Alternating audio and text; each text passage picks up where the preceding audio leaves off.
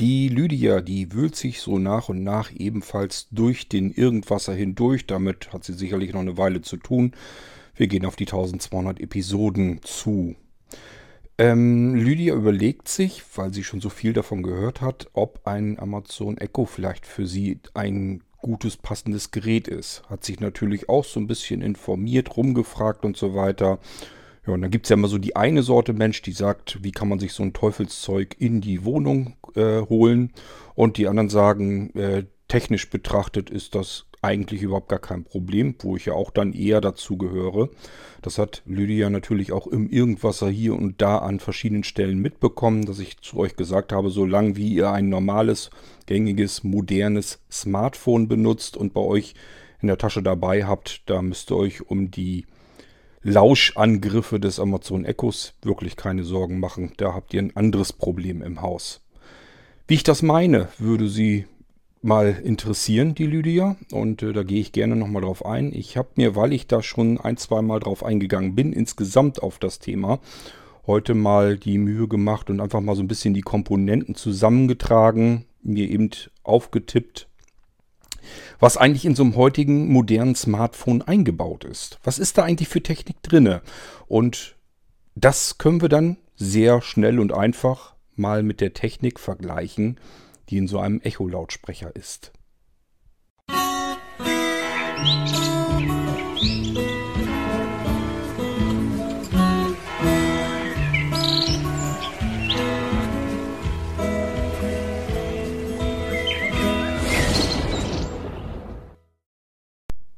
Diese Irgendwas-Episode ist also sicherlich nicht nur dafür interessant für diejenigen unter euch, die irgendwas vergleichen wollen mit dem Amazon Echo und einem Smartphone, sondern auch für diejenigen, die einfach generell mal wissen wollen, was ist in meinem Smartphone eigentlich drin und was tut es eigentlich.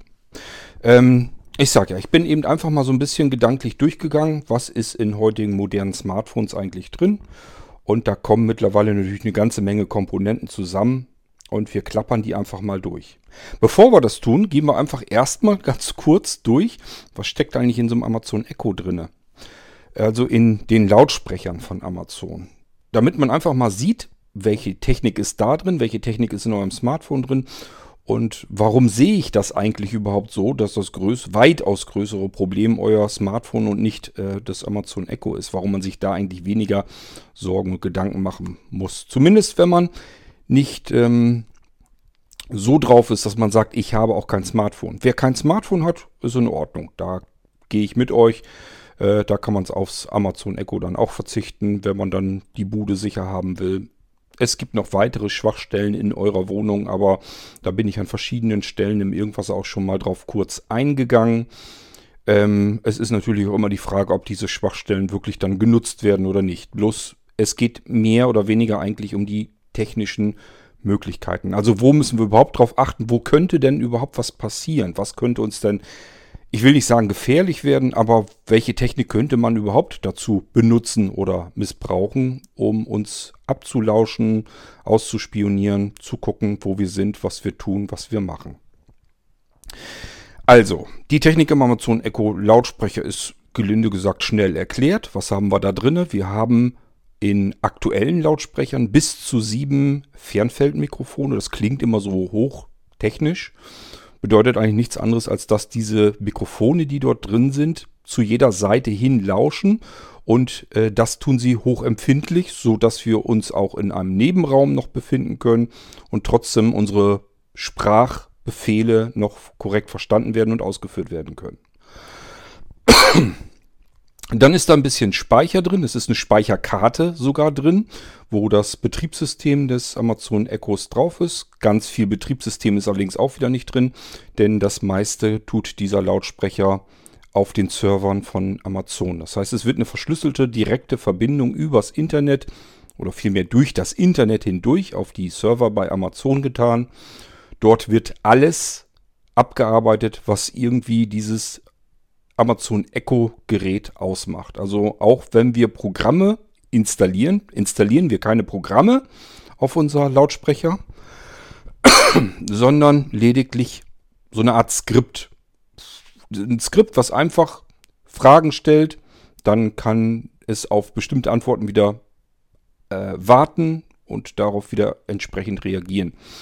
Ist relativ strunzedumm und wir merken das auch im Alltag, wenn wir mit Skills und so weiter arbeiten, dass da nicht so richtig wahnsinnig viel Intelligenz hinter sitzt, merkt man eigentlich ganz schnell. Ähm, versucht mal irgendwie, keine Ahnung, einfach nur das Einfachste zu machen, was ihr von einem Computer oder von einem Smartphone gewohnt seid. Äh, eine E-Mail schreiben oder ein Word-Dokument, eine Textverarbeitung, Rechtschreibprüfung. Gut, da können wir wenigstens fragen. Also es gibt verschiedene Skills. Was gut funktioniert, ist immer etwas, ähm, was mich verstehen kann, wo ich einfach einen Begriff eingeben kann und der Begriff wird ausgewertet und entsprechend darauf wird wieder zurück etwas ähm, eigentlich geschrieben, aber dann auch wieder ausgesprochen über die Sprachausgabe, die in dem Lautsprecher drin ist. Ist also relativ simpel gestrickt eigentlich das Ganze und dennoch dadurch, dass das ganze System, was dahinter steckt, bei Amazon direkt gehortet wird, hat Amazon die Möglichkeit, erstens ähm, ständig einzugreifen auf dieses Betriebssystem, kann also ständig Änderungen vornehmen und auch dabei natürlich Dinge, die vielleicht nicht so gut laufen, in Echtzeit ähm, reparieren, so dass unser Amazon Echo immer auf dem aktuellen und neuesten Stand ist. Aktueller und neuer als jedes Betriebssystem, was da draußen auf irgendwelchen Geräten läuft und ständig irgendwelche Updates abrufen muss. Hier haben wir eine kleine Firmware auf dem Lautsprecher und die große Intelligenz, das eigentliche Programmiergehabe dahinter steckt auf Amazon-Servern. Die Dinger verbinden sich direkt. Da ist nicht, dass das über irgendwelche fremden, großartigen ähm, Server offen übertragen wird, sondern es gibt eine direkte verschlüsselte Verbindung, so ähnlich als wenn ihr euch zu Hause mit eurem Netzwerk per VPN verschlüsselt verbindet. Dann seid ihr auch prinzipiell eigentlich mehr oder weniger direkt mit eurem eigenen Netzwerk zu Hause verbunden und habt mit dem ganzen Internet drumherum eigentlich gar nicht viel zu kriegen. Das tut so ein Amazon Echo Lautsprecher prinzipiell auch. Wir haben dann natürlich noch ein oder mehrere Lautsprecher in unserem Lautsprecher, sonst wäre es kein Lautsprecher. Es gibt aber ja auch Geräte, die, wo der Lautsprecher wirklich ganz rudimentär ist oder denkt so an meine letzte Sendung, wo ich euch den Amazon Echo Link vorgestellt habe oder den ähm, Link Amp. Äh, da haben wir es mit direkt eingebauten Lautsprechern erst gar nicht zu tun, allerdings auch nicht mit Mikrofon.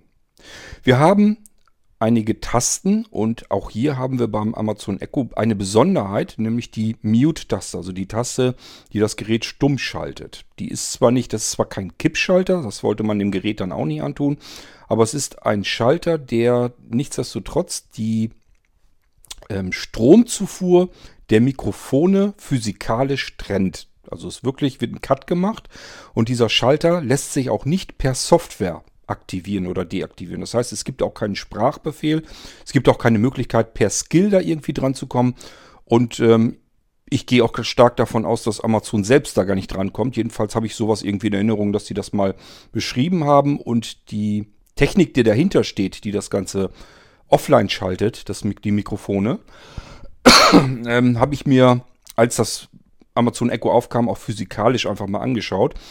Es wird wirklich physikalisch getrennt und wir müssen einen Druck auf diesen Taster wieder auswirken, damit eine Verbindung, eine Stromverbindung wiederhergestellt wird. Erst dann funktionieren diese Mikrofone wieder. Ähm, lauschen Amazon Echo Geräte wirklich ständig mit? Jein. Sie lauschen zwar ständig in den Raum hinein und vergleichen die Schallwellen, die sie aufzeichnen, die zeichnen sie nicht wirklich auf, sondern immer nur wenige einzelne Sekunden und vergleichen das Wellenbild sozusagen, diese Schallwellen mit dem Bild ab, ähm, das sie gespeichert haben. Und wenn die Wellenformen übereinander stimmen mit dem Codewort, was wir sagen müssen, um das Gerät zu aktivieren, dann stellt es eine Verbindung, Verbindung zum Internet her und zeichnet den Rest weiter auf so lange, bis wir eben eine zu lange Sprachpause machen. Und dann ist das für das Amazon Echo so wie Befehl ist eingegeben, absenden zum Server bei Amazon. Server kontrolliert, was will der Mensch dahinter und schickt dann wieder Anweisungen entsprechend zurück. Das heißt, entweder es wird ein Musikstream gestartet oder vielleicht ein Skill gestartet oder es werden irgendwelche Informationen wieder zurückgegeben, die dann eben am Lautsprecher wieder ausgesprochen werden. Was haben wir für Funkverbindung? Wir haben keinen Mobilfunk, wir haben kein gar nichts, sondern wir haben nur äh, Bluetooth. Ähm, da sind alle Standards drin, die wir brauchen, also auch ähm, für ähm, vernünftige Musikübertragung und so weiter, dass die Audioqualität in Ordnung ist. Ähm, wir haben drin äh, WLAN-Chipsatz natürlich, dass wir das Ding mit WLAN verbinden können, egal ob im 2,4 GHz Frequenzbereich oder im 5 GHz Frequenzbereich spielt keine Rolle. Das frisst das Amazon Echo alles. Und im Prinzip haben wir jetzt eigentlich schon fast alles durch. Ist natürlich ein Prozessor drin, Audio-Chipsatz und so weiter, was man dann so braucht, um so ein Audiosystem eigentlich in Gang zu bekommen. Aber im Großen und Ganzen war es das schon. Schnittstellen nach außen. Wir haben manchmal eine 3,5 mm Klinke. Die ist meistens drin, damit wir ähm, per Klinkenkabel irgendwelche Audiogeräte anschließen können. Sei es nun, um externe Lautsprecher anzuklemmen oder auch für Eingang, äh, dass wir irgendwas reinhaben wollen in unser Echo-Lautsprecher. Ähm, wir haben entweder Micro-USB für die Stromversorgung, ist kein Datenkanal da drin, das heißt, wir können über Micro-USB, soweit ich das jedenfalls weiß, ähm, keine Daten oder keine Verbindung herstellen mit dem ähm, Prozessor, der da drin ist. Ähm, und diese Micro-USB sterben eigentlich auch aus. Die haben wir in früheren Echo-Geräten drin gehabt. Mittlerweile ist das alles gegen einen Hohlpfostenstecker ausgetauscht worden. Das heißt, da kommt ein ganz normales Netzteil, was dabei liegt, eben in die Steckdose, Steckernetzteil. Auf der anderen Seite ist diese typische Rundpfostenstecker, kommt da rein in die Echo-Geräte und versorgt das Gerät mit 12 Volt Strom. Mit Micro-USB waren es immer 5 Volt Strom und diese Rundpfostenstecker können mehr Strom anliefern. Ähm, die können dann mit 12 Volt versorgen. So, damit haben wir aber im Prinzip ein Amazon Echo Gerät komplett abgefrühstückt. Wir merken uns, es ist eigentlich nicht so wahnsinnig viel Technik da drin. Wir merken uns, die ganze Logik des Gerätes passiert auf Servern bei Amazon. Wir merken uns, das Gerät stellt eine direkte verschlüsselte Verbindung von dem Lautsprecher hin äh, zum, zu den Servern bei Amazon her.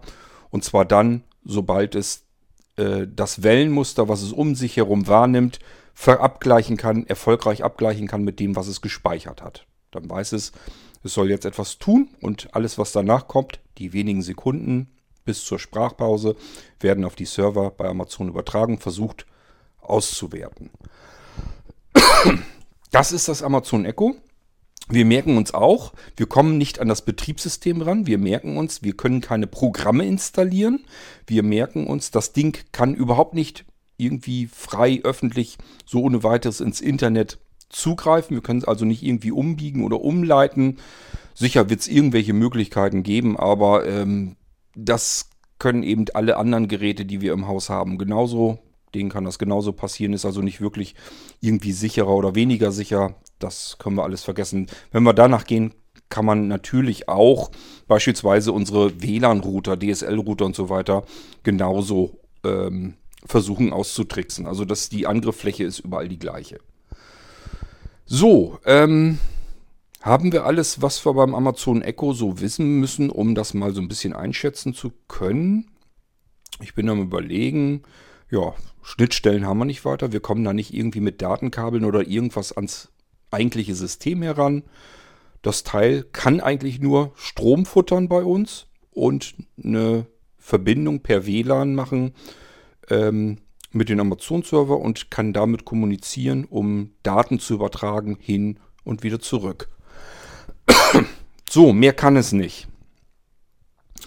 Es steht auch üblicherweise nur in einem Wohnzimmer oder im Schlafzimmer vielleicht oder im Büro oder im Bad oder wo immer ihr das Ding stehen habt. Da steht es halt. Da kann es auch sehr gut hören. Ich sag ja, sind bis zu sieben Mikrofone, hochempfindliche Mikrofone eingebaut, jeweils in die unterschiedlichen Richtungen verteilt, sodass es aus allen Richtungen versuchen kann, ähm, Sprache wahrzunehmen und es benutzt dann immer ein oder zwei Mikrofone, um die Sprache zu analysieren, aufzuzeichnen und ringsrum die weiteren Mikrofone werden dann in dem Moment benötigt, um zum Beispiel Störgeräusche auszufiltern. Das ist beim Amazon Echo sehr, sehr wichtig, weil wir ja auch ganz gerne mal Musik hören. Und wenn wir lauter Musik hören, wollen wir trotzdem Sprachbefehle machen, ohne lauter schreien zu müssen, als die Musik spielt. Das ist wirklich, das ist schon Königsklasse der Spracherkennung. Und das funktioniert einfach nur, wenn ein, zwei Mikrofone erkannt haben, hier will jemand was von uns, das gehört hier nicht zum Rest des Klanges, den ich bekomme. Und jetzt kann ich ringsrum horchen, alles, was nicht aus dieser Quelle der Sprache kommt, was gehört da höchstwahrscheinlich nicht dazu und versucht das dann auszufiltern, die Störgeräusche, sodass es die Sprache besser erkennen kann, auch bei lauten Umgebungsgeräuschen. Und die sind schnell gemacht, allein schon deswegen, weil wir eben vielleicht auch doch mal gerne laut Musik hören oder schlimmstenfalls sogar irgendwelche Radiosendungen, wo dann auch noch Sprecher dazwischen sind und das muss dieses Amazon Echo und die Intelligenz dahinter alles auseinanderklamüstern und ähm, ja, das bekommt es aber recht gut hin. Das wissen wir ähm, allein deswegen schon, weil ich euch das oft genug hier im Irgendwas alles mal so ein bisschen gezeigt habe. Ich muss, kleiner Nebenkurs, auch sagen, dass ich äh, vorher noch nie so zufrieden war mit dem Amazon Echo-System wie so ungefähr die letzte Woche. Ich habe einen großen Störfaktor hier rausschmeißen können. Den habe ich endlich mal herausgefunden, was mir hier mein WLAN-Netz so stört, dass meine Gruppen, meine WLAN-Gruppen, also meine Amazon Echo-Gruppen, ständig auseinanderdriften und die Synchronisierung auseinanderläuft. Das heißt, es spielt dann die Musik einfach irgendwann nicht mehr ab, die stoppt dann. Das war bei mir schlicht und ergreifend ähm, ein Ubiquiti ähm, WLAN ähm, Strahler sozusagen, ein Hotspot, den ich hier am Laufen hatte. Ubiquiti ist eigentlich eine Edelfirma, ein Edelhersteller von WLAN-Technik. Die statten zum Beispiel auch Messehallen und große Betriebe, Hotelbetriebe und so weiter aus, wenn da mehrere Häuser und so weiter unterwegs sind. Die kann man also bis ohne Ende skalieren, das ganze Ding. Man kann also auch breite Flächen mit WLAN ausstatten. Und ich habe einfach gedacht, ich habe hier so viel WLAN-Probleme, da hatte ich mir die gekauft. Ich habe sogar noch einen eingepackt mir hingelegt. Und ähm, habe einfach gemerkt, den kann ich hier nicht gebrauchen, weil äh, die Datentransferraten zu niedrig sind. Man, er kann zwar sehr weit strahlen, aber ist einfach zu langsam, dass man ihn sinnvoll mit einsetzen kann. Und immer wieder haben sich Lautsprecher bei mir mit dem Mistding verbunden und jetzt habe ich es mal aus dem Verkehr gezogen. Seitdem ist Ruhe. Seitdem laufen meine Amazon Echo Geräte hier auch in größeren Gruppen synchron. Und zwar von dem Moment an, wo ich sage, spiel mal, bis zu dem Moment, wo ich sage, stopp. Also es gab keinen einzigen Abbruch mehr, kein einziges Auseinanderdriften der Synchron, äh, Synchronisierung der Lautsprecher. Die Gruppen sind mir nicht auseinandergeknallt.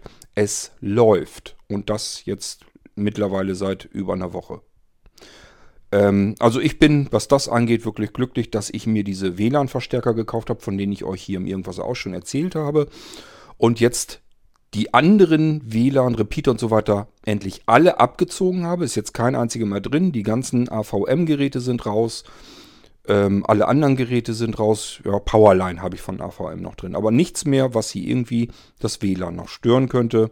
Das mache ich alles mit den WLAN-Verstärkern, die ich mir ähm, gekauft habe, die ich euch hier schon gezeigt habe. Und da laufen jetzt auch alle Amazon Echo Geräte drauf, weil das Feld reicht jetzt ja. Ich kann jetzt überall an das Signal quer im Haus und im Garten drankommen. Die haben ja eine schöne ordentliche Reichweite. Und seitdem läuft's. So. Das aber nur so nebenbei mal. Jetzt kommen wir auf das eigentlich größere Thema. Jetzt schauen wir uns mal endlich mal an, was ist eigentlich in unserem Smartphone so eingebaut und was tut es? Wie funktioniert es? Was tut es? Damit wir, wenn wir die Liste hier mal abgeklappert haben, so ein bisschen selbst verstehen und einschätzen können, wo sind die gefährlicheren Komponenten bei uns in der Wohnung. Ist das wirklich ein mitlauschendes Amazon Echo Gerät oder ist das das Smartphone, was wir in der Tasche oder auf dem Tisch liegen haben? Gut, ähm, wir fangen an beim Smartphone mit den Kameras, würde ich sagen. Also mein Smartphone hat mittlerweile hinten drei Kameras drinne und vorne nochmal eine Kamera.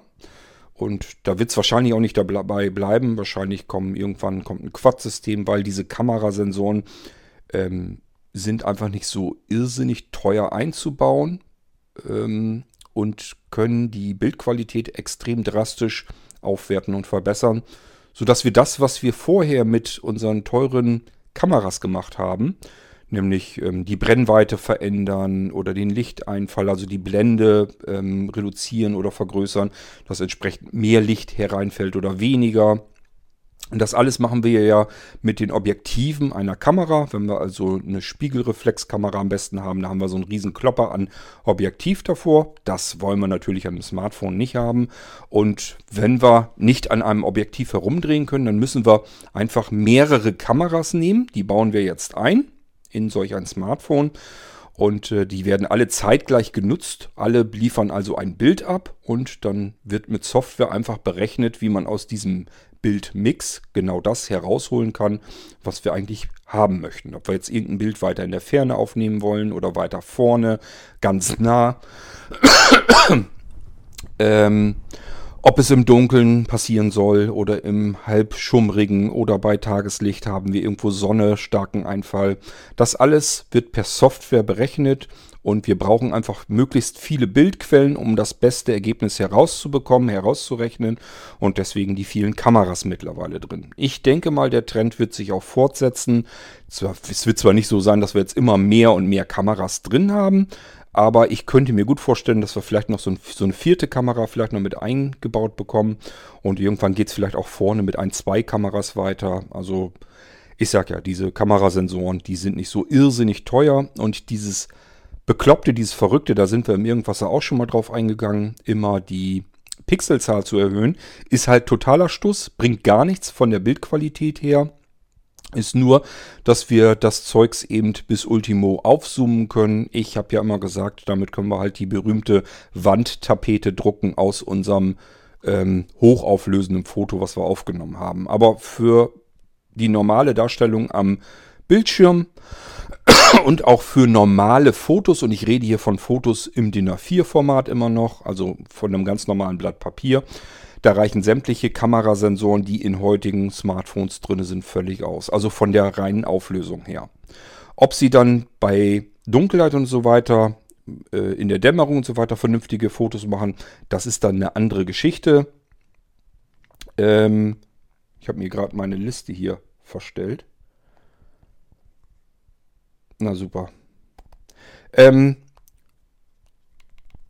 das ist dann wieder eine andere Geschichte äh, hängt nicht mit der Megapixelzahl zusammen, sondern einfach ja, mit der Technik, mit der man das Bild aufzeichnet. Und wenn wir verschiedene Kameras zeitgleich auf einen Ausschnitt ähm, knipsen lassen und dann anschließend sagen, wir nehmen uns jetzt das Beste an Bildinformationen dort heraus, rechnen wir heraus, können dann sogar wirklich drauf eingehen und sagen, hier auf dem einen Bild der einen Kamera, das war zu hell, da haben wir oben rechts irgendwie die Sonne, dann können wir die so ein bisschen zurück drehen, dass die Sonne so ein bisschen dunkler gemacht werden, die Konturen wieder ein bisschen schärfer gemacht werden und wir können von einem Bild, was dann das Bild ein bisschen dunkler aufgezeichnet hat, nehmen und das Ganze so ein bisschen mischen. Dadurch ist das möglich, dass wir recht ordentliche Bilder bekommen.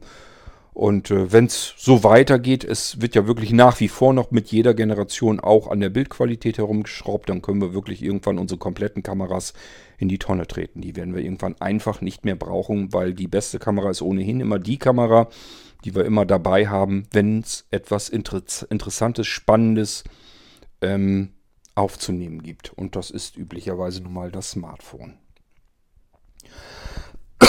Unterstützt werden unsere Kameras von 1, 2, 3 LEDs, je nachdem, was wir für Geräte haben. Auch da könnte ich mir durchaus vorstellen, dass sich da noch ein bisschen was tut und das irgendwann noch ein bisschen mehr wird. Diese LEDs ähm, werden von dem, was die Kameras aufnehmen, teilweise mit angesteuert. Das heißt, es wird einfach geschau geschaut, welche Situation, welche Bildsituation haben wir da draußen und je nach Situation können wir beispielsweise bestimmte Farben so ein bisschen mehr herausdrehen, die Helligkeit anpassen und so weiter. Und auch dadurch können wir die Bildqualität zumindest im Nahbereich nochmal um einiges verbessern. So, das heißt, unser, unser Smartphone kann besser gucken als der Mensch. Es kann weiter gucken, es kann detailgetreuer gucken, es kann bei miserablen Lichtverhältnissen gucken, es kann sogar dort etwas sehen, wo wir komplett geblendet werden. Diese Kamerasysteme in den heutigen Smartphones bekommen eigentlich wesentlich mehr mit als das menschliche Auge.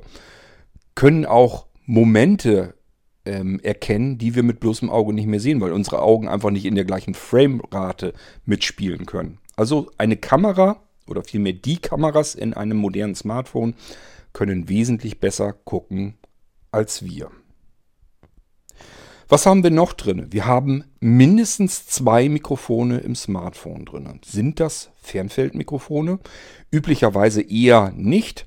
Ähm, da wird aber die Empfindlichkeit natürlich auch rauf und runter geregelt. Das heißt, es wird einfach gehorcht. Ähm, wie spricht da jemand rein? Wie erkennt man etwas? Welche Umgebungsgeräusche gibt es? Allein da, deswegen brauchen wir auch zwei Mikrofone. Es geht hier nicht darum, uns, wenn wir in unser Smartphone hineinsprechen, dass wir in Stereo aufgezeichnet werden. Da geht das überhaupt nicht drum mit den zwei Mikrofonen, sondern es geht darum, ein Mikrofon ist meist vorne ange siedelt, wenn wir zum Beispiel unser Smartphone ganz normal an die Wange pappen und dann sprechen wir nach unten so weg, nach vorne unten. Und das üblicherweise ein Mikrofon schon mal ähm, vorhanden, damit unsere Sprache gut aufgezeichnet werden kann. Und auch wenn ihr euer Smartphone normal vor euch haltet, dann habt ihr es normalerweise, dass ihr mit den Augen auf den Bildschirm schaut. Somit seid ihr automatisch mit eurem Mund, der ja weiter unten ist, auch im unteren Bereich des Smartphones zugange. Auch hier ist eben entsprechend das Mikrofon vorne unten am idealsten vorgesehen, äh, um Sprache aufzuzeichnen. Wofür brauchen wir ein zweites Mikrofon und wo sitzt das? Wo es sitzt, das kann überall sitzen, das kann hinten sitzen und es kann irgendwo im Rahmen sitzen. Davon bekommen wir meistens nicht mit. Das ist hinter irgendwelchen kleinen Löchlis und äh, das sehen wir üblicherweise nicht. Dieses zweite Mikrofon ist allein dazu da, um in eine andere Richtung zu horchen und dort herauszufinden, was sind da für andere Geräusche noch. Und diese Geräusche werden aus dem, was das vordere Mikrofon aufnimmt, herausgefiltert. Es muss also nur gucken, beispielsweise hinten, wenn wir jetzt irgendeinen Faustschlag auf den Tisch machen, dann knallt das ja. Das nimmt das hintere Mikrofon lauter auf, weil wir zum Beispiel weiter hinten auf, mit der Faust draufhauen. Und vorne, wo wir hineinsprechen, bekommt diesen Schlag eben auch mit, weiß aber jetzt, okay, der Schlag ist aber auch hinter mir, dann gehört er nicht zur Sprache und dann kann man genau dieses Wellenmuster aus dem, was vorne aufgenommen wird, in Echtzeit herausrechnen. Und deswegen können diese Störgeräusche aus dem aus der Sprachaufnahme sozusagen herausgerechnet werden und die Sprachqualität wird dadurch deutlich besser. Wir können deswegen alles besser verstehen und es geht ja nicht nur um das, was wir in unser Smartphone hineinquatschen, sondern ja durchaus auch dort vielleicht mal um äh, Sprachbefehle, denn auch hier gibt es Sprachassistenzsysteme. Beim iPhone sei nur Siri angesagt, obwohl ich mittlerweile, glaube ich, Siri im Prinzip fast gar nicht mehr benutze. Allerdings benutze ich auch hier die Alexa. Ich muss das so mit einem Sprachfehler sagen, sonst gehen bei euch wieder die Lautsprecher los und bei mir auch. Jedenfalls die App dazu passend, also die äh, Amazon Music App. Und äh, darüber benutze ich den Alexa Sprachassistent, ähm, weil ich damit deutlich mehr ansteuern kann und mehr Informationen bekomme und der mich auch besser versteht als diese quäkige Siri. Ähm, wir können also verschiedene Sprachassistenten natürlich benutzen. Und ähm, auch dabei helfen natürlich zwei Mikrofone, weil wir uns nicht immer im perfekten Gebiet befinden. Wir sind nicht immer irgendwo im Wohnzimmer, wo es ansonsten schön leise ist, wo nur wir zu hören sind, sondern da sind noch Hintergrundgeräusche, die möchte man eigentlich nicht so gern haben, weder bei der Spracherkennung noch bei einem Telefongespräch oder WhatsApp oder was immer ihr da nutzt. Ähm, deswegen mindestens zwei Mikrofone. Ähm, es gibt natürlich, wie gesagt, auch Smartphones, die haben drei Mikrofone. Ob es noch mehr gibt, weiß ich jetzt ehrlich gar nicht. Ich kenne jetzt persönlich kein Modell, wo noch mehr Mikrofone drin waren. Es könnte sein, ich müsste mir das Fire Phone von Amazon mal schnappen, die technischen Daten. Es könnte sein, dass die auch dort mehr Mikrofone eingebaut haben. In Hinblick, äh, vielleicht hatten die damals schon das Alexa-Assistenzsystem für das Fire Phone auch schon so ein bisschen im Hinterkopf und haben sich gesagt, lass uns da mal lieber mehr Mikrofone einbauen, denn das Firephone damals von Amazon war extrem teuer, als das auf den Markt äh, kam, jedenfalls für Amazon-Verhältnisse. Und da wurde allerlei Technik eingebaut, die andere Smartphones zumindest zu dem Zeitpunkt noch nicht eingebaut hatten. Trotzdem ist es ein absoluter wirtschaftlicher Flop für Amazon geworden. Es geht weiter. Was haben wir noch in unseren Smartphones drinne? Früher hätte ich gesagt ein Lautsprecher. Ich denke mal, wir sind mittlerweile vom Standard her eher bei zwei Lautsprechern noch. Wir wollen gerne Stereo-Effekte haben am Smartphone.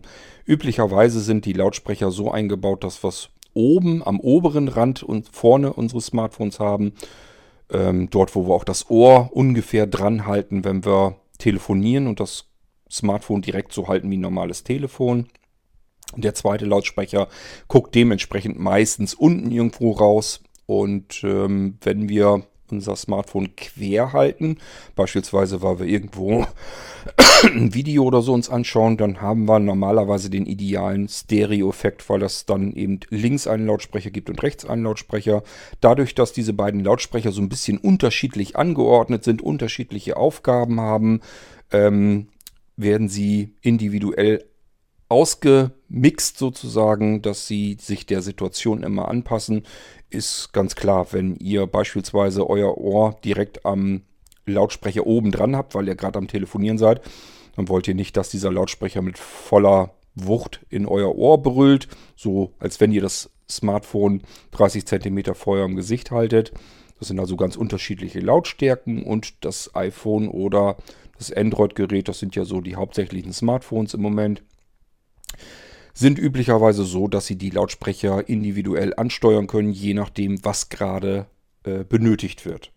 Wir haben üblicherweise jedenfalls zwei Lautsprecher mittlerweile. Auch hier bin ich mir nicht ganz sicher, ob es mehr Lautsprecher gibt. In Tablets weiß ich es, da gibt es deutlich mehr Lautsprecher, je nachdem, was man für Tablet-Computer hat. Äh, da gibt es sogar richtige 2.1-Systeme und so weiter. Ich habe hier nämlich solch ein äh, Tablet noch hier. Das bekommt allerdings jemand. Das ist zum Beispiel ein richtig schickes 2.1 Dolby Surround System. Das haut nach hinten mal so einen richtigen breiten Bass weg und nach vorne zwei Stereo-Speaker und äh, ist vom Klang her nochmal eine ganz andere Geschichte. Haben wir aber üblicherweise nicht im Smartphone. Gut möglich, dass das da noch irgendwann kommt, denn auch da ich freue mich jedes Mal über eine neue Smartphone-Generation, wenn die Lautsprecher wieder besser geworden sind. So, dann fangen wir mal so langsam, kommen wir Richtung die ganzen Sensoren, die da eigentlich so drin stecken. Was sind da eigentlich für Sensoren drin im Smartphone? Was können die eigentlich und wie funktioniert das eigentlich? Wir haben einen Beschleunigungssensor. Da könnte man sich jetzt erstmal fragen, was kann der denn überhaupt messen? Misst der jetzt irgendwelche Geschwindigkeiten, wenn ich mit dem Auto oder im Zug sitze oder sowas? Dafür ist das eigentlich nicht gedacht, sondern es misst die Erdanziehung, die Erdbeschleunigung. Und ähm, das macht es über drei Achsen. Ähm, ich habe mir überlegt, wie kann ich euch das am besten erklären. Stellt euch mal vor, ihr habt jetzt drei Malstifte. Dann stellt euch vor, einen Malstift habt ihr senkrecht so ganz normal vor euch in der Hand. Das wäre dann eine Achse. Und da stellt euch mal vor, der wäre jetzt in der Mitte einmal so festgepinnt. Und dann könntet ihr oben ja ziehen und unten ziehen. Und je nachdem, wo ihr dran zieht, würde sich die andere Seite natürlich in die andere Richtung bewegen. Somit können wir, wenn wir da ein bisschen dran ziehen, äh, herausfinden, wo mehr Kraft ausgewirkt wird. Wo wird Kraft ausgewirkt? Und das ganze Ding ist dermaßen empfindlich in dieser Achse, dass es die Erdanziehungskraft messen kann. Dann nehmen wir uns noch einen zweiten Buntstift und legen, halten ihn quer vor, vor uns, von links nach rechts zeigend. Und auch hier könnten wir natürlich ähm, an der linken Seite dran ziehen und an der rechten Seite dran ziehen. Und wie gesagt, ihr zieht jetzt zwar mit der Hand dran, um es euch besser vorstellen zu können, ist ja auch eine ganz andere Größenordnung. Jetzt stellt euch das Ganze fast schon mikroskopisch klein vor und so empfindlich, dass es die Erdanziehungskraft messen kann. Und dann wisst ihr auch, wie das Ganze vonstatten geht. Wir haben bisher einmal eine senkrechte und einmal eine waagerechte, ähm, ja, einen Stift in dem Fall in die Hand genommen. Jetzt nehmen wir noch einen dritten Stift in die Hand. Jetzt wird langsam ein bisschen unhandlich und dieser Stift zeigt von uns nach hinten weg. Ähm, also quasi das, was wir vorhin als quer hatten, nochmal äh, noch gedreht, sozusagen zu uns zeigend, auf uns zuzeigend und nach hinten weg. Und alle diese drei Stifte, ähm, da stellen wir uns in der Mitte ein Gelenk vor und wenn wir an einer Seite ziehen, können wir damit die Kräfte messen. Und diese Kraft wird dazu, also wird eigentlich im Prinzip gemessen die Erdanziehungskraft. Ähm, es wird die Erdbeschleunigung sozusagen gemessen. Wir alle befinden uns tatsächlich immer in einer Beschleunigung drin, in der Erdbeschleunigung. Das ist diese Erdanziehungskraft, die wir haben, die wird immer gemessen über dieses Drei-Achsen-System. Wofür kann man das überhaupt gebrauchen? Warum steckt das im Smartphone drin? Ähm, dadurch weiß das Smartphone, wie es gehalten wird. Und zwar in jede x-beliebige Richtung. Das einfachste, wo, es ihr, wo ihr es sofort merkt, ist, wenn ihr euer Smartphone dreht. Also wenn ihr es hochkant in der Hand haltet und dreht es jetzt ähm, quer, dann habt ihr in dem Moment, dass das Bild sich ändert, dreht es sich mit, sodass ihr wieder ganz normal weiter gucken oder lesen könnt. Und es benutzt jetzt das gleiche Display ähm, im Querformat. Das kann es deswegen, weil es mitbekommen habt, mitbekommen hat, dass ihr das Telefon gedreht hat, habt. Ähm, ich bin gerade überlegen, wo haben wir es denn noch? Also es gibt verschiedene Apps, die das Ganze auch mit ähm, regeln können. Interessant fand ich zum Beispiel mal bei Pioneer, bei meinen Pioneer-Verstärkern, die konnte man mit dem iPhone ähm, regeln und dort konnte man ähm, den, den Klang, den Ton also welche Lautsprecher lauter und leiser werden soll, wenn man so ein Dolby Surround System hatte, dadurch steuern, indem man das Smartphone, das iPhone waagerecht gehalten hat, also sozusagen wirklich flach auf der Hand. Und dann hatte man so ein ringsrum so einen Kreis und in der Mitte eine Kugel, eine dargestellte Metallkugel. Und je nachdem, wie man das Smartphone so ein bisschen gekippt hat, ist diese Kugel in eine bestimmte Richtung gegangen. Und je nachdem, in welche Richtung sie gegangen ist, ist auch ihr der zentrale Klang gefolgt. Das heißt, wenn ich jetzt das Smartphone nach vorne links so ein bisschen in die Ecke runtergekippt habe, dann, je nachdem wie ich dann im Raum gesessen habe, wurden dann die Lautsprecher vorne links eben auch entsprechend etwas lauter und die anderen wurden etwas leiser eingestellt. Das wurde also in Echtzeit so reguliert, wie sich diese Kugel auf dem Bildschirm ähm, in eine bestimmte Richtung bewegt hat. Und das wiederum habe ich dadurch bewegt, indem ich mein Smartphone entsprechend in der Hand gehalten gekippt habe. ähm, es gibt Spiele, äh, zum Beispiel kennt ihr bestimmt auch so, so ein Holzlabyrinth, wo man eine Metallkugel reinschmeißt und dann muss man so mit so Drehreglern an der Seite, also ich rede jetzt von einem richtigen Holzspiel, das man vor sich stehen hat auf dem Tisch, kann man die beiden Achsen der oberen Holzplatte so ein bisschen verändern, dann fällt diese Metallkugel durch dieses Labyrinth und ich muss vorbei an verschiedenen Löchern, wo sie mir reinfallen könnte, bis ich ins letzte Loch getroffen habe. Sowas gibt es auch als App, also als Spiel in dem Fall natürlich und das funktioniert ganz genauso. Ich muss jetzt das iPhone direkt in der Hand halten, entsprechend in die jeweilige Richtung so ein bisschen kippen und kann damit die virtuelle Kugel auf dem Bildschirm durch mein Labyrinth bewegen. Es gibt also ganz viele verschiedene Dinge, wie ich diesen Beschleunigungssensor äh, verwenden und benutzen kann. Letzten Endes ist immer dieselbe Aufgabe zu erkennen, wie wird das Smartphone gerade gehalten, wie ist es ausgerichtet. Ähm, es kann dadurch sehr empfindlich jede jedwede Bewegung natürlich mitregistrieren. Also egal wie ich das Smartphone habe, es weiß immer, wie wird es gerade dreidimensional in seiner Welt sozusagen gehalten oder wo, wo es eben zu liegen kommt oder wie es getragen wird oder wie auch immer. So, dann haben wir ein Gyroskop. Das ist ein Teil, was ich in 380, 380 sage ich schon, 360 Grad drehen kann. Ähm, deswegen übrigens auch Gyroskop. Gyro hat irgendwie was mit Drehung zu tun, mit Drehen. Äh, deswegen, ihr denkt dann vielleicht auch an Gyros. Ja, Drehspieß, sage ich nur. Also das hat immer mit Drehung zu tun, daher kommt der Begriff. Und äh, unser Gyroskop kann sich eben den 360 Grad drehen und merkt einfach, wie wir das Smartphone ähm, sozusagen in der Hand drehen. Also es merkt die Richtung, in die wir es drehen. Das können wir nicht per GPS-Ortung oder sonst irgendwie machen, sondern anhand des Gyroskop. Der merkt, dass wir es drehen und wie wir es drehen. Und dann brauchen wir noch einen weiteren, einen weiteren Sensor. Und das ist nämlich ein Magnetsensor, der sozusagen für eine Art Kompass in unserem Smartphone nötig ist. Der kann also einfach feststellen, in welche Richtung ist Norden. Und zusammen mit dem Gyroskop, der dann wiederum feststellt, dass das Gerät gerade gedreht wird und in welche Richtung, wie es gedreht wird, zusammen mit dem Magnetsensor, kann es die Richtung dann exakt bestimmen und äh, sehr exakt äh, feststellen, wie unser Gerät, in welche Richtung wir gerade gucken. Brauchen wir dann zum Beispiel, wenn wir Augmented Reality nehmen. Wenn zum Beispiel unser, unsere Kamera einschalten und halten das auf irgendein Objekt, und es gibt ja genügend Apps, die das Objekt vielleicht als solches erkennen und können uns daran dann einen Schriftzug ranpappen, um uns zu erklären, was ist das, was wir da gerade sehen. Das kann in einem Museum sein, das kann draußen vor Ort sein, wenn irgendwelche Naturschauspiele, irgendwelche Denkmäler oder sowas zu sehen sind im Bild, dann kann eben die Augmented Reality anhand der Sensoren und mit dem Bildsensoren zusammen erkennen, wo ist das Objekt, wo zeigt er gerade drauf, was ist das überhaupt. Dann braucht es natürlich noch Ortungssensoren, dass es weiß, in welcher Ecke sind wir, in welcher Gegend. Ähm, und dann weiß es natürlich auch, was ist das da für ein Objekt und kann entsprechend weitere Informationen dazu liefern.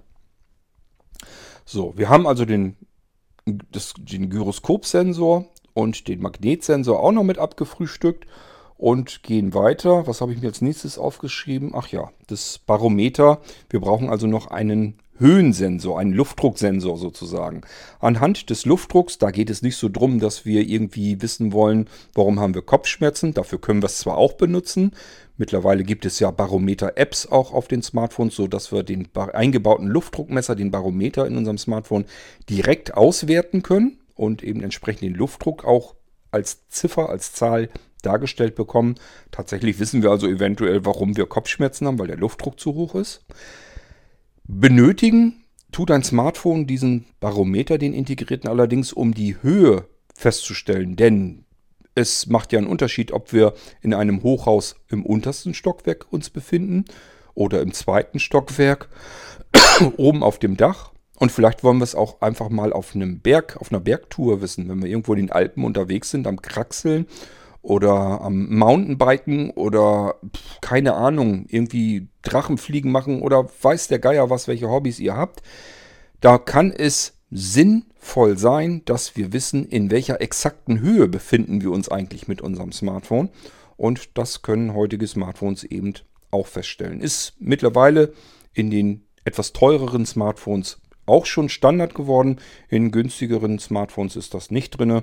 Es ist ja auch nicht ganz so extrem wichtig, aber wir müssen uns immer vor Augen führen, alle diese Sensoren haben immer eine Aufgabe, nämlich, ja, ich werde fast überspitzt gesagt, millimetergenau festzustellen, wo befindet sich unser Smartphone, in welche Richtung wird es gerade gehalten, was tut es. Man kann anhand dieser ganzen vielen Bewegungen, die das Ding erkennen kann, sogar erkennen, was macht der Anwender gerade mit seinem Smartphone. Also habe ich das gerade in der Hand und lese etwas am Bildschirm ab oder spiele ich. Das kann man allein schon nur durch die Bewegungen, die im Smartphone ähm, detektiert werden, schon feststellen. Oder aber trage ich es bei mir und wenn ich es trage, gehe ich zu Fuß, bin ich am Joggen, sitze ich auf dem Sofa, ähm, bin ich am Schlafen? Äh, wir können aus, anhand der Muster aller dieser Sensoren jederzeit feststellen, was wird da gerade gemacht, was passiert mit diesem Smartphone gerade. Also auch wirklich real feststellen, äh, was macht der Anwender gerade? Was macht der damit? Ist der am Tanzen? Ist der am Joggen? Ist der am Laufen? Ist der am Gehen? Ist der am Gähnen? Ist der am Schlafen? Äh, kratzt er sich gerade, ich hätte fast gesagt, am Sack oder sonst irgendetwas. Das alles lässt sich letzten Endes mit den ganzen Bewegungsmustern da feststellen. Ich habe, ähm, ich weiß gar nicht, ob es die noch gibt, mal eine Seismo-App äh, auf meinem Smartphone, das war noch zu, glaube iPhone 4 Zeiten, installiert. Ich weiß gar nicht, ob es die noch gibt. Das war hochinteressant. Man konnte das Smartphone dann auf die Fensterbank, ich habe das, glaube ich, damals auf die Fensterbank gelegt und dann ist einfach ein Auto auf der Straße entlang gefahren, paar Meter vor unserem Haus sozusagen. Und ich konnte am Smartphone erkennen, dass dieses Auto vorbeigefahren ist. So empfindlich ähm, können sogar Apps diese Bewegungssensordaten auslesen und entsprechend darstellen. Ich konnte also mit dem Seismometer in meinem Smartphone beispielsweise feststellen, wann kommt der Postzusteller, wann ähm, trampelt der bei uns auf dem Hof rum, also nur, dass ihr mal so eine ungefähre Vorstellung habt, ihr könnt da tatsächlich Erdbeben mitmessen mit den Bewegungssensoren, die in den Smartphones drin sind. Das ist keine Spielzeugtechnik, sondern das ist so hochempfindlich, dass man damit eigentlich alles auslesen kann. So, ähm, wir haben auch einen Temperatursensor drin. Der wiederum ist auch nicht dazu da, um irgendwie unsere Umgebungstemperatur zu messen, zu gucken, wie warm ist das im Raum oder wie ist das Wetter draußen. Dafür brauchen wir externe Sensoren. Warum kann man den Temperatursensor in einem Smartphone eigentlich nicht so dafür benutzen? Ganz einfach, weil wir in unserem Smartphone, wo dieser Temperatursensor sitzt, andere Temperaturen haben als in der Umgebung um unser Smartphone herum. Das heißt, wir selbst würden eine ganz andere Temperatur wahrnehmen als die, die im Smartphone gemessen wird. Da kommen überhaupt keine vernünftigen, sinnvollen Werte raus.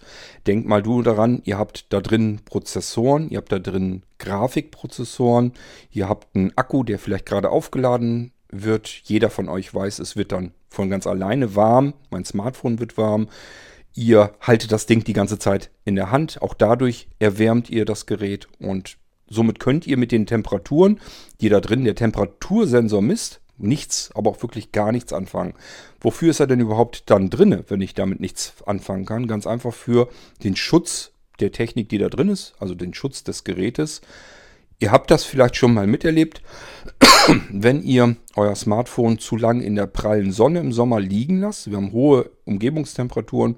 Das Smartphone liegt in der Sonne, hat ja nun auch einen schwarzen Bildschirm. Das heißt, es zieht die Sonnenstrahlen, die Lichtstrahlen also auch noch besonders an, heizt sich immer weiter auf und irgendwann sagt es dann, das ist mir hier zu heiß und gibt es eigentlich nur noch so eine Meldung, dass es sich abschaltet äh, aus Eigenschutzgründen, weil die Temperatur eben zu hoch ist und das macht der Temperatursensor. Gleichfalls schaut er immer so ein bisschen nach, wann wird es denn brenzlig für meine Prozessoren.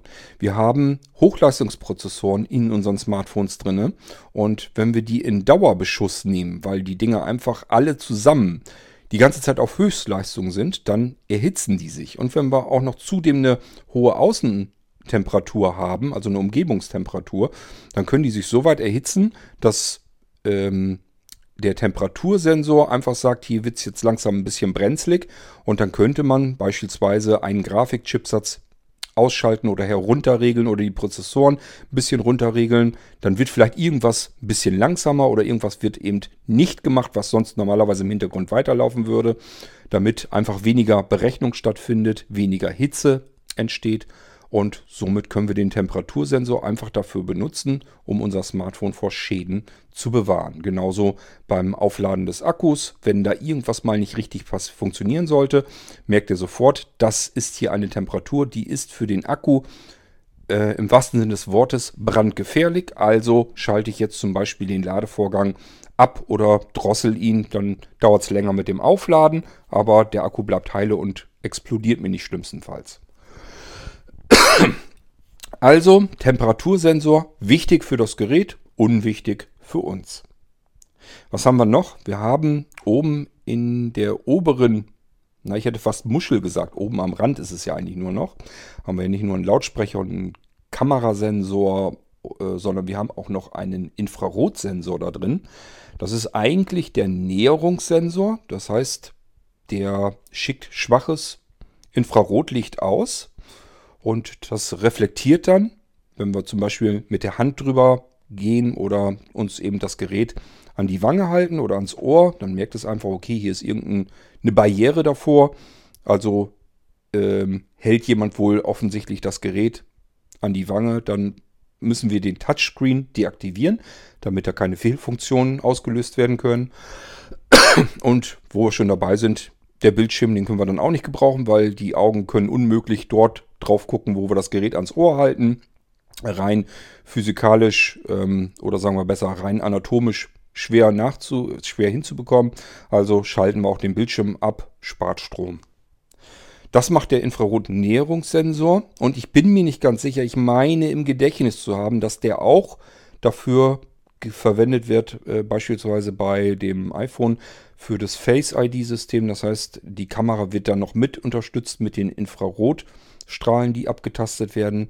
Bin mir da nicht ganz sicher, ich meine, aber ich hätte sowas in Erinnerung. Auch da kann man also scheinbar den Infrarotsensor ähm, auch nochmal mit ins Spiel bringen. Ähm, wir haben einen Helligkeitssensor. Ich weiß gar nicht, ob ich mir den aufgeschrieben habe. Ich glaube, den habe ich vergessen, aber dadurch, dass ich gerade beim Infrarotsensor bin, kann ich ihn hier auch nochmal mit reinschieben. Der Helligkeitssensor ist wichtig, der steckt üblicherweise auch oben mit drin, in, im Rand, also dort, wo auch die, der Lautsprecher, die Kamera und alles drin steckt. Der Helligkeitssensor ist dazu da, äh, um das Umgebungslicht zu kontrollieren, zu analysieren. Merkt ihr sofort, wenn ihr ähm, die automatische Helligkeit eures Bildschirms aktiviert habt und natürlich noch ausreichenden Sehrest und so weiter habt, merkt ihr es sofort. Wenn ihr im dunklen Räumen seid, dann dreht der Bildschirm die Helligkeit runter, weil es sich einfach sagt, das blendet uns viel zu sehr. Das ist für Sehbehinderte wie mich ein Problem, weil üblicherweise ist es so, wir brauchen 100% Lichteinfall, weil unsere Augen einfach nicht mehr ähm, alles wahrnehmen können. Da kann also Licht gar nicht hell genug sein. Natürlich nur das, was man wirklich lesen möchte, das muss hell sein. Alles andere darf nicht hell sein, weil es sonst blenden würde. Das muss dann dunkel sein. Wir haben also üblicherweise Hintergrund schwarz und die Schrift im hellen Weiß. Wenn wir jetzt die automatische Helligkeitseinstellung aktiviert haben, würde der Bildschirm runtergedimmt werden. Unsere weiße Schrift würde sehr dunkelgrau werden, und wir würden sie als Sehbehinderte gar nicht mehr ablesen können. Deswegen werden es so manche Sehbehinderte, so wie ich, so machen, dass sie die Autohelligkeit immer gleich als erstes deaktivieren, wenn sie ein neues Smartphone in Gang setzen. Aber genau dazu ist sie da, um die Umgebungshelligkeit zu analysieren und die Bildschirmeinstellungen anzupassen. Seit einigen Generationen ist es sogar so, dass es schaut, welches Licht haben wir denn? Haben wir zum Beispiel künstliches Licht? Haben wir eine Abendsonne oder eine Morgensonne oder die Mittagssonne? Also welche Lichtquelle haben wir? Und dann kann man da entsprechend so ein bisschen äh, auch Farben noch dazu mixen. Also so insgesamt den Farbton so ein bisschen manipulieren, um dem entgegenzuwirken und unser, unseren Bildschirm angenehm für unsere Augen im Verhältnis zur ähm, Helligkeit in der Umgebung zu gestalten. Und es geht so weit, dass wir zum Beispiel nachts bestimmte Farbtöne herausnehmen können aus, dem, aus der Anzeige. Also auch äh, hier die Uhrzeit und so weiter mit be beachtet wird. Und damit wir einfach nachts, wenn wir auf dem Bildschirm mal doch doch drauf geschaut haben, weil es nun vielleicht um, umwindbar war, damit wir dann nicht gleich äh, hell aufwach sind, weil unsere Augen wahrgenommen haben, es wäre wieder Taglicht. Deswegen werden bestimmte Farbtemperaturen dann wieder herausgenommen und wir können im Idealfall, nachdem wir auf unserem Bildschirm geschaut haben, einfach weiter schlummern. Wir haben in den teureren ähm, Smartphones mittlerweile auch OLED-Bildschirme. Das heißt, bei diesen Bildschirmen ist es nicht so, dass im Hintergrund die komplette Fläche beleuchtet wird und das, was wir nicht sehen sollen, was also schwarz dargestellt wird beispielsweise, ähm, wird dann abgedunkelt vor dieser Lichtquelle. Wir haben also erst eine dauerhafte Lichtquelle und darüber, davor sozusagen, können wir beeinflussen, ob das Licht durchgeleitet wird oder nicht an der jeweiligen Stelle. Wenn es schwarz ist, wird einfach äh, der Lichteinfall gestoppt, der Lichtdurchfall vielmehr. Und wir haben aber die Lichtquelle im Hintergrund immer noch am Laufen. Merkt man daran, im Dunkeln ist richtiges Schwarz trotzdem nicht so hin, richtig 100% schwarz, sondern mehr so ein dunkles Grau. Man sieht es also trotzdem.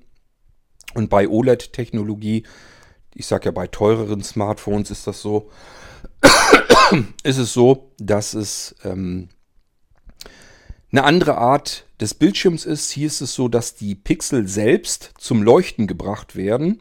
Äh, also nicht eine einheitliche Fläche im Hintergrund am Leuchten ist, wo dann das Licht durchscheinen muss durch den eigentlichen Bildschirm, durch die Anzeige, sondern die eigentliche Anzeige wird zum Leuchten erst überhaupt gebracht. Das spart sehr viel Energie, wenn wir, wie ich es jetzt zum Beispiel habe, einen dunklen Hintergrund mit wenig weißer Schrift haben. Denn da alles, was schwarz ist, braucht schlicht und ergreifend in dem Moment überhaupt keine Energie. Und alles, was hell und weiß ist, braucht sehr viel Energie. Und alles, was so dazwischen ist, was ein bisschen dunkler ist, braucht entsprechend in der Mittelklasse sozusagen Energie. Unser Bildschirm braucht also so viel Energie, je nachdem, wie viel er leuchten muss. Und somit können wir bei einem OLED-Bildschirm ähm, ruhig die Helligkeit immer noch knallen lassen.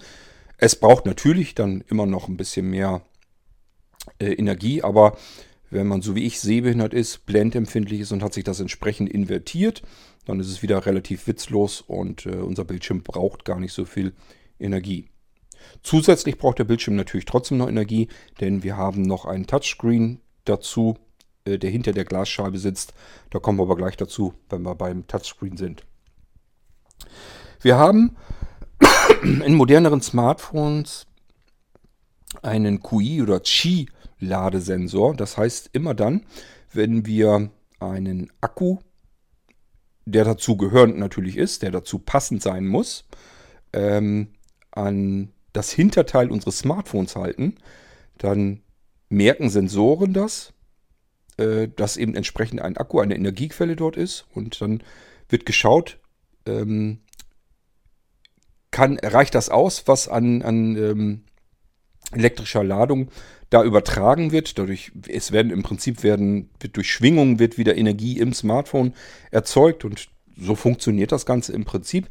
Vielleicht müssen wir auf dieses, äh, diese ganze Qi-Stromversorgungstechnik gesondert nochmal eingehen. Da werde ich mich aber auch vorher einlesen müssen. Das sind alles nicht so Sachen, die ich ständig immer so im Kopf habe. Ich wundere mich überhaupt, dass ich euch hier die Sachen immer so aus dem Stegreif mal eben halbwegs erklären kann. Ähm, vielleicht gehen wir da nochmal gesondert drauf ein. Es ist ja noch eine relativ moderne Technologie, jedenfalls in den Smartphones. Und ähm, ja, können wir uns dann vielleicht nochmal gesondert anschauen. Tatsache ist, wir müssen das irgendwie detektieren, dass wir ein entsprechendes Gerät nach Standard, das kann Ladestationen, Ladematten sein, das können entsprechende ähm, externe Akkus und so weiter sein, die wir da dran halten und dann muss das Ganze eben äh, analysiert werden, wie viel Strom läuft dadurch, ist das Ganze überhaupt kompatibel und so weiter und so fort. So, weiter geht's. Wir haben Bluetooth mittlerweile, mittlerweile Bluetooth LE, also Low Energy. Bedeutet, wir haben einen Bluetooth-Chipsatz, der, ähm, wenn er dauerhaft an ist, extrem wenig Strom verbraucht, äh, entsprechend hochregeln kann, wenn eine direkte Verbindung zustande kommt, wo viel Strom dann eben vonnöten sein wird. Erstmal geht man aber an die niedrigste Stromversorgung dran, die überhaupt nötig ist, um per Bluetooth irgendwas ähm, zu empfangen oder zu senden. Äh, dieser Bluetooth LE-Chipsatz schaut die ganze Zeit, und das ist eben etwas ganz anderes als bei der WLAN-Übertragung zum Beispiel. Bluetooth ist erst einmal grundsätzlich offen für alles. Das heißt, Bluetooth schaut ständig in unserer, um in unserer Umgebung herum, was gibt es denn für andere Bluetooth-Geräte, mit denen ich erstmal so grundlegend theoretisch kommunizieren kann. Ähm, die Kommunikation wird erst dann in Gang gesetzt, wenn wir das in den Einstellungen so bestimmen. Natürlich äh, kann das Betriebssystem das auch jederzeit. Wenn wir zum Beispiel klar gemacht haben, dass das irgendwelche Geräte sind, die immer automatisch sich sofort verbinden sollen, ohne dass wir dahinter kommen, dann ist das natürlich möglich. Das heißt, entweder wir müssen aktiv irgendwie werden, um uns mit Bluetooth-Geräten direkt wirklich zu verbinden dann, oder aber das Betriebssystem tut es tut das für uns, weil es sinnvoll ist an der Stelle. Prinzipiell kann es aber erstmal sämtliche Bluetooth-Geräte in der Umgebung ähm,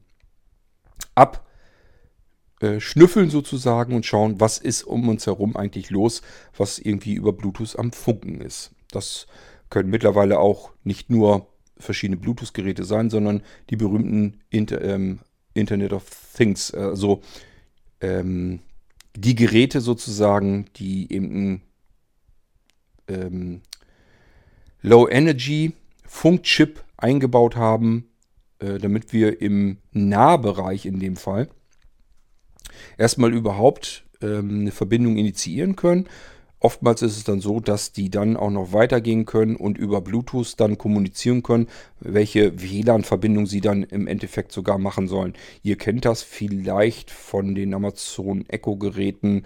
Da ist das auch oftmals so, dass die Dinger sich erstmal per Bluetooth sehen, erkennen und finden. Merken wir daran, wenn wir die Amazon Echo-App ähm, oder die Amazon Alexa App heißt sie ja, wenn wir die gerade geöffnet haben, dann ploppt plötzlich ein Bildschirm auf, dass er ein Echo Lautsprecher bei uns gefunden hat, der im Anlernmodus ist. Das geht dann alles per Bluetooth. Wir müssen uns noch nicht per WLAN verbunden haben, denn auch unser Lautsprecher kennt vielleicht das WLAN noch gar nicht und unser ähm, Smartphone kann über WLAN den Lautsprecher noch gar nicht finden. So, nun können die beiden sich aber unterhalten und äh, eventuell haben wir schon einmal äh, bei Amazon hinterlegt, ja, hier, das ist unser Account und das ist ähm, das äh, unser WLAN und unser WLAN-Passwort und dann können die restlichen Daten einfach per Bluetooth auf den Lautsprecher übertragen werden. Allerdings kann der auch mit anderen Echo-Geräten dann wieder äh, kommunizieren. Also passiert eine ganze Menge Kommunikation. Letzten Endes alles dafür, damit wir möglichst simpel und einfach neue Geräte einrichten können. Die können sich dann nämlich ihre Daten, die sie benötigen, direkt vom Gerät holen. Wer schon mal äh, ein iPhone auf ein neues iPhone übertragen hat, hat das auch schon alles miterlebt. Die beiden können sich auch, also das neue Gerät und das alte Gerät, unterhalten sich und sehen sich sofort per Bluetooth LE und können sich darüber die Daten bereits übertragen. Und dann geht es eben weiter, sodass wir mehr oder weniger ein iPhone auf ein neues iPhone rüber kopieren können. Und das in einer, in einem relativen Affenzahn, jedenfalls im Verhältnis zu früheren ähm, Einrichtungen von Smartphones, per Kabel oder auch über WLAN. Das alles passiert per Bluetooth LE und davon haben wir eben auch drin. WLAN haben wir natürlich auch drin. WLAN arbeitet auch hier im 2,4 GHz und 5 GHz Frequenzbereich und ähm, ist natürlich sind sämtliche modernen Standards drin, dass wir auch hohe Geschwindigkeiten per WLAN übertragen können. Ähm, diese ganzen Funkmöglichkeiten, sowohl WLAN als auch Bluetooth, auch WLAN kann prinzipiell natürlich erstmal seine Umgebung abscannen und gucken, was gibt es denn hier an WLAN-Netzen, an Quellen. Ist ja auch logisch, wir wollen ja in die Einstellung, wollen unseren Router im Idealfall direkt dort schon sehen und finden, da drauf tippen, Passwort eingeben und dann sind wir verbunden per WLAN. Soll ja auch so funktionieren. Natürlich kann man diese ganzen vielen, unendlich vielen abgescannten Daten aber auch in eine Datenbank packen und dadurch kann unser Smartphone wissen, wo wir uns befinden, ohne dass es vielleicht Ortungsdienste wie GPS oder andere, kommen wir vielleicht auch gleich noch dazu, äh, hat selbst oder das, was vielleicht deaktiviert haben, wobei das in diesem Fall nicht so ganz einfach ist, denn wenn wir GPS an unserem iPhone deaktivieren, haben wir üblicherweise auch den Rest vom Funksalat mit deaktiviert. Das heißt, auch Bluetooth und WLAN funktioniert dann üblicherweise nicht mehr. Ähm, ich bin mir allerdings auch gerade nicht ganz sicher. Es kann sein, dass wir irgendwo in den Untiefen der Einstellung noch die Möglichkeit haben, ähm, GPS getrennt zu deaktivieren. Ich glaube es allerdings nicht. Wenn wir Ortungsdienste deaktivieren, heißt das nicht, dass wir GPS deaktivieren, sondern nur, dass Apps und so weiter an den GPS-Sensor nicht rankommen können, an die äh, Antennentechnik. Ansonsten funktionieren nämlich alles über dieselben ähm, Antenneneinheiten in unserem Smartphone und diese Antenneneinheiten sorgen gleichfalls für Bluetooth, WLAN, Mobilfunk ja, und ähm, auch die GPS-Satelliten und so weiter werden darüber empfangen. Aber ich sage ja, dadurch, dass wir sehen können, äh, also auch selbst sehen können, aber das kann unser Betriebssystem im Hintergrund eben ständig auch tun. Was gibt es für WLAN-Netze? Was gibt es für Bluetooth-Geräte in dieser Umgebung? Und sind die da immer so in dieser Konstellation? In welcher Stärke sind die? Anhand dessen kann man berechnen, wo befinden wir uns? Ähm, also wirklich örtlich, wo befinden wir uns? Ohne dass wir uns irgendwelche Satellitendaten schon mal heruntergeholt haben, können wir diese Daten verwenden, um uns zu verorten. Ähm, wir gehen mal weiter. Ach so, wir sind schon bei GPS. Ja, habe ich gesagt, sind dieselben Antenneneinheiten. Darüber können wir die Daten, die die GPS-Satellitentechnik uns ständig, ständig herunterrasseln lässt, können wir abschnorcheln und äh, berechnen und auswerten. Das hat viel mit Berechnung zu tun. Es ist also keine Raketentechnik da drin. Kann man sich denken, GPS gibt es ja schon seit vielen Jahrzehnten und äh, das ist nichts, nichts Neues oder nichts Besonderes. Ähm, nichtsdestotrotz natürlich eine pfiffige Technik, um eine Ortung zu ermöglichen. Ähm, üblicherweise ähm, haben wir Verbindungen. Ich weiß nicht, ob das heute immer noch sind. Vielleicht sind sogar, ja, es werden wahrscheinlich noch mehr sein. Ich weiß noch von früher her, an meinem Nokia Communicator war es immer ganz gut, wenn ich so circa Na, es ging dann so los mit einer vernünftigen Ortung, wenn ich so drei, vier Satelliten hatte. Da konnte man also äh, in einem Extra-Programm sich sehen, wie viele Satelliten hat er gerade gefressen. Die waren dann durchnummeriert und wie ist die Feldstärke sozusagen zu dem Satellit, also wie ist die Empfangsstärke dabei. Ähm, und so richtig Spaß machte das, wenn man so sechs, sieben, acht Satelliten dann auf einmal hatte, ähm, dass man da sozusagen die Daten empfangen konnte und dann ging das wirklich mit einer sehr guten Ordnung dann los. Ähm, ja, die Möglichkeiten, ich wüsste jetzt nicht, dass es eine App gibt, die mir anzeigen kann, mit wie vielen Satelliten ich gerade verbunden bin und wie gut der Empfang zu jedem Satellit ist, wäre natürlich eine hochpraktische Sache. Mich würde das schon interessieren. Ich wüsste aber nicht, dass es sowas für moderne Smartphone-Systeme gibt. Ihr könnt mich gerne berichtigen, wenn es anders ist. Unser, unsere Smartphones heute können aber nicht nur GPS, das amerikanische System, sondern auch noch GLONASS oder wie die Dinger hießen. Ähm, das ist ja das russische System. Wir haben auch ein europäisches System. Ich glaube, da äh, ist das auch schon mit integriert. Das ist prinzipiell die eigentliche Funktechnik ist nicht so unterschiedlich. Deswegen ist das nicht so wahnsinnig viel Aufwand, äh, unterschiedliche Satellitensysteme hereinzuholen. Aber es muss eben gemacht werden. Und ich weiß nicht, ob da jetzt wirklich an den eigentlichen Antennen auch großartig was gemacht werden muss. Tja, ähm, ich sage ja, ich kann nicht alles wissen, schon gar nicht aus dem Stegreif. Ich würde mich jetzt irgendwo einlesen können, klar, aber äh, das ist mir ehrlich gesagt dann wieder zu mühsam. Ich will euch einfach nur mal kurz eben äh, erzählen, was ich mir hier aufgetippt habe, was mir so eingefallen ist, was eigentlich in so einem Smartphone alles drin ist. Da sind wir immer noch dabei, das alles aufzulisten. Ich hoffe, ihr vergleicht im Hintergrund die ganze Zeit so ein bisschen mit, was wir in unserem Amazon Echo Lautsprecher alles so drin haben in dem schlimmen Feind in der Wohnung und was wir die ganze Zeit mit uns herumschleppen im Smartphone. Wir haben und können diese Antennen in der Theorie auch dafür benutzen, um anderen Funkverkehr äh, abzuhören. Beispielsweise tatsächlich auch Radioempfang, also ähm, normale Mittelwelle, Kurzwelle, Langwelle und so weiter. Das wäre alles kein Problem. UKW, es wäre eigentlich kein Thema. Ihr kennt das vielleicht von früher ja noch. Die anfänglichen Handys konnten das alles.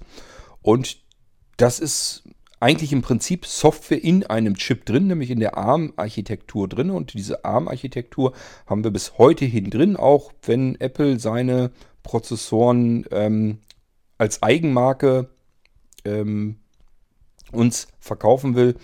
Letzten Endes die Architektur, die dahinter steckt, ist immer noch ein ARM-Prozessor, eine ARM-Architektur drin.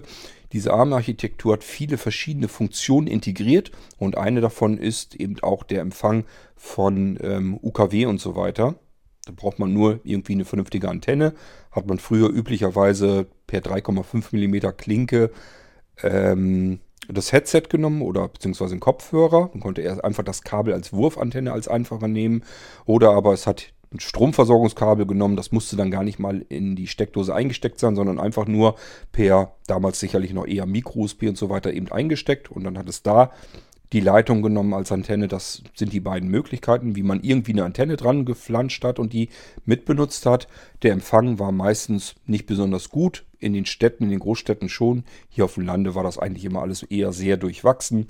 Und äh, wahrscheinlich deswegen auch, weil das rein qualitativ einfach nicht besonders dolle war. Und beispielsweise auch Apple sich gesagt hat, äh, wer Radio hören will, soll das gefälligst über Internet tun. Da hat man eine glasklare digitale Qualität. Kein Rauschen, kein Knacksen, kein Knirschen. Hat wesentlich mehr Sender und alle anderen Vorteile, die äh, so etwas hat. Und mittlerweile, denke ich mal, haben wir uns auch längst dran gewöhnt, wenn wir Radio am Smartphone hören wollen, ist das überhaupt kein Problem. Da brauchen wir kein integriertes, rauschiges ähm, UKW-Radio mehr. Obwohl manchmal ich mir sage, es hätte auch nicht geschadet, wenn man das Ding einfach aktiviert. Wenn es doch sowieso drin ist, man kann es doch einfach aktivieren, App draufklatschen, fertig. Wäre für Apple und andere große Hersteller mit Sicherheit überhaupt kein Problem. Aber das hat bei denen einfach was mit Qualitätssicherung zu tun. Die wollen einfach nicht, dass man mit irgendwelchen rauschigen Radiosendern auf seinem Smartphone das Ganze irgendwie in Verbindung setzt. Wir kommen mal zu unserem weiteren Eingabemöglichkeiten. Wir haben ja schon die Mikrofone genannt. Wir haben aber natürlich auch noch den Touchscreen. Und wir haben es heute in modernen Smartphones mit kapazitiven Touchscreens zu tun. Ähm, mir fällt jetzt gerade die alten ähm, Touchscreens nicht ein. Ähm, Rezis, Rezitiven. Genau, rezitive ähm, Touchscreens, obwohl mit Touch ist das nicht weit her. Die kennt ihr auch alle, die alten rezitiven Touchscreens. Das sind diese, die man gerne mal mit dem Stift bedient hat oder aber mit dem Fingernagel so ein bisschen, weil wenn man mit dem Finger drauf drückte, musste man immer sehr viel Kraft aufwenden. Das lag daran, weil sozusagen die Touchscreen-Technik, das waren zwei Schichten, die über dem Glas, über dem Bildschirm, also wir haben die Anzeige, dann das Glas, was die Anzeige sozusagen schützt und darüber dann nochmal zwei hauchdünne Folienebenen, die ähm, wirklich hauchdünn. Wir bewegen uns hier irgendwo im Mikrometerbereich. Dazwischen eine Schicht haben und wir müssen eben auf oben drauf drücken, da wo wir etwas auslösen wollen. Und rein durch diesen Druck ähm, konnte es dann feststellen, dass an dieser speziellen Stelle die beiden so zusammengedrückt wurden, dass dann ein elektrischer Impuls ähm, entstanden ist, den man entsprechend in einem Raster, in einem Gitter orten konnte. Ähm, zum Glück sind unsere Augen nicht so besonders gut, deswegen können wir mit solchen Rastern, mit solchen Gittern tatsächlich auch arbeiten, ohne dass wir das Gefühl haben, wir schauen ständig durch irgendwelche äh, Fliegengase, also durch irgendwelche Maschen. Aber so ähnlich müsst ihr es euch vorstellen, wie ein, ähm, wie ein Gittersystem darüber. Und die Touchscreens früher und auch heute müssen gar nicht so engmaschig sein. Das kann man relativ grobmaschig sein. Schlicht und ergreifend, weil unser Finger ja nicht ein Millimeter klein ist, sondern ja, mal eben schnell so ein Zentimeter dick sein kann.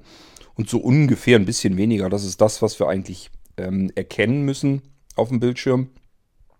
Und somit reicht es, dieses Gitter relativ grobmaschig zu machen. Das hat auch einen großen Vorteil in der Energieaufnahme, denn je feinmaschiger wir dieses Netz spinnen, desto mehr ähm, Knoten müssen wir sozusagen bilden, wo diese elektrischen Impulse aufgenommen werden können, gemessen werden können. Ähm, und das muss alles mit Energie versorgt werden. Das heißt, je feinmaschiger dieses Netz wird, desto mehr äh, Energie müssen wir auch aufbringen. Und unser Akku im Smartphone muss schon eine ganze Menge tun.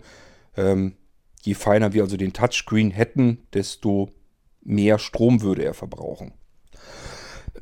Beim Touchscreen ist das alles auch gar nicht so wichtig, aber ähm, diese Touchscreen-Technik, ach, ich muss die kapazitive äh, Touchscreen-Technik auch nochmal kurz erklären. Da ist es anders. Ich habe ja eben erzählt, wir haben eben bei dem rezitiven ähm, Touchscreen haben wir zwei Schichten über der Glasplatte, wo man so draufdrücken muss. Das ist auch der Grund, warum sich das oftmals so ein bisschen anfühlt, als wenn man auf so einer Folie, auf so einer Schutzfolie mit dem Finger drauf rumwischen musste. Und es hat auch ein weiteres Problem. Rezitiv heißt immer, es kann nur einen Druckpunkt wahrnehmen. Man könnte man also nicht mit ähm, mehreren Fingern auf dem Bildschirm herumfummeln und somit zum Beispiel auch keine Zoom- und Pinch-Gesten und sowas alles machen. Das, was wir heute machen, um beispielsweise Bildschirmteile, ähm, Bereiche aufzusummen und wieder zusammen zu ähm, schrinken, also zu verkleinern.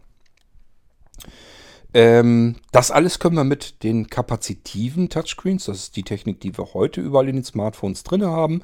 Hier haben wir es mit der Glasplatte oben als erstes zu tun.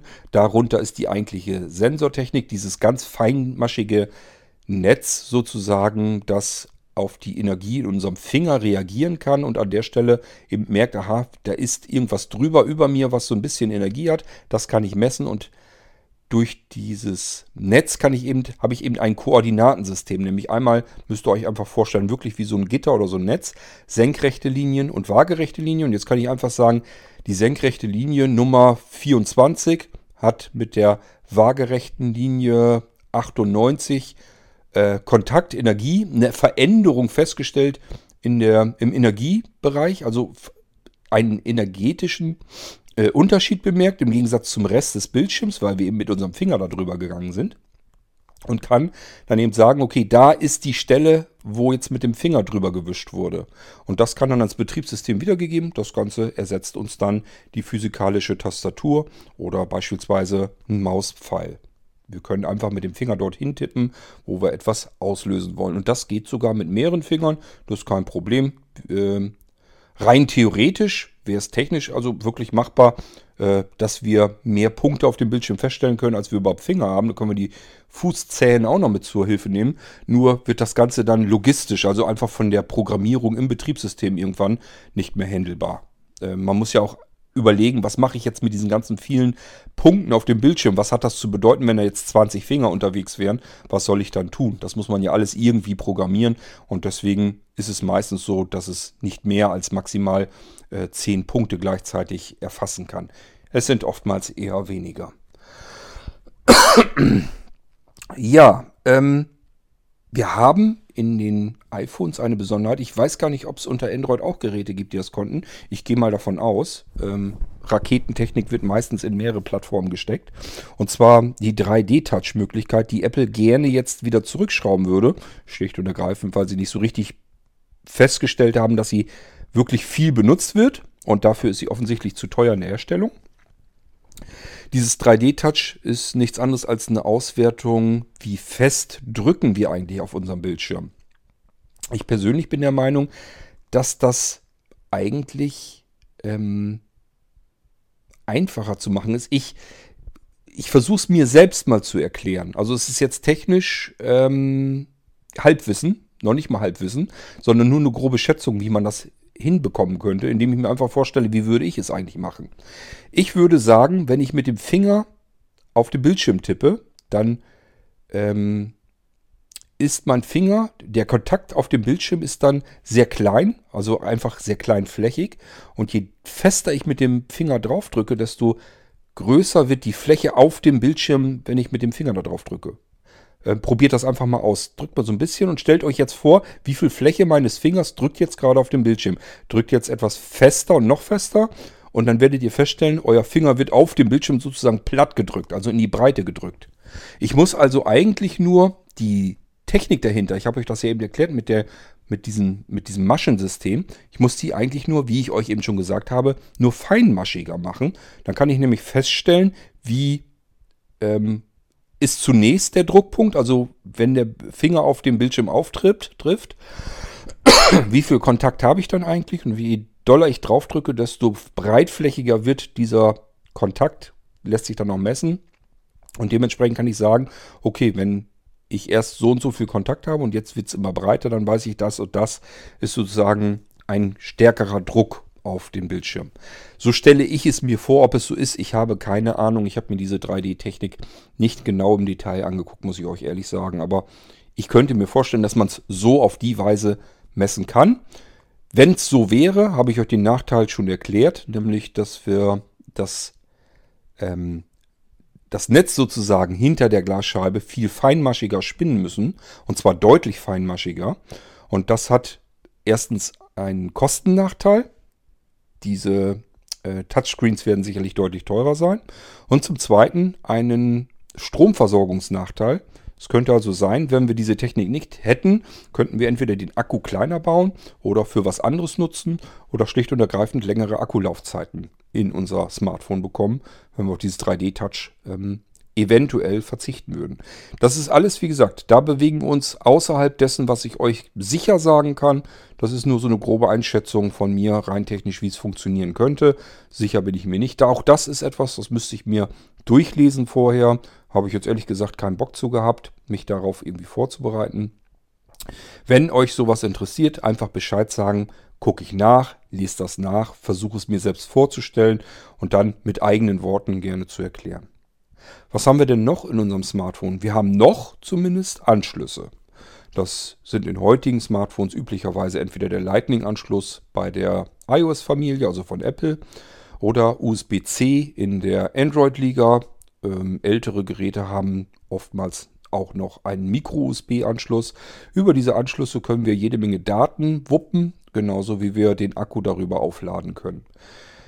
Der ähm, Trend ist natürlich eindeutig. Die Hersteller möchten gerne die Anschlüsse raushaben. Die wollen uns am liebsten einen Klumpen Glas und vielleicht Metall oder Kunststoff in die Hand drücken und sagen, da hast du, weil das fehlerunanfälliger ist, ähm, leichter zu warten ist, weniger Störungen macht, ich viel mehr Möglichkeiten habe, das Ding komplett unter Kontrolle als Hersteller zu behalten. Ähm, man kann nicht von außen mal eben einfach so zugreifen, indem man ein Kabel reinsteckt und so weiter und so fort.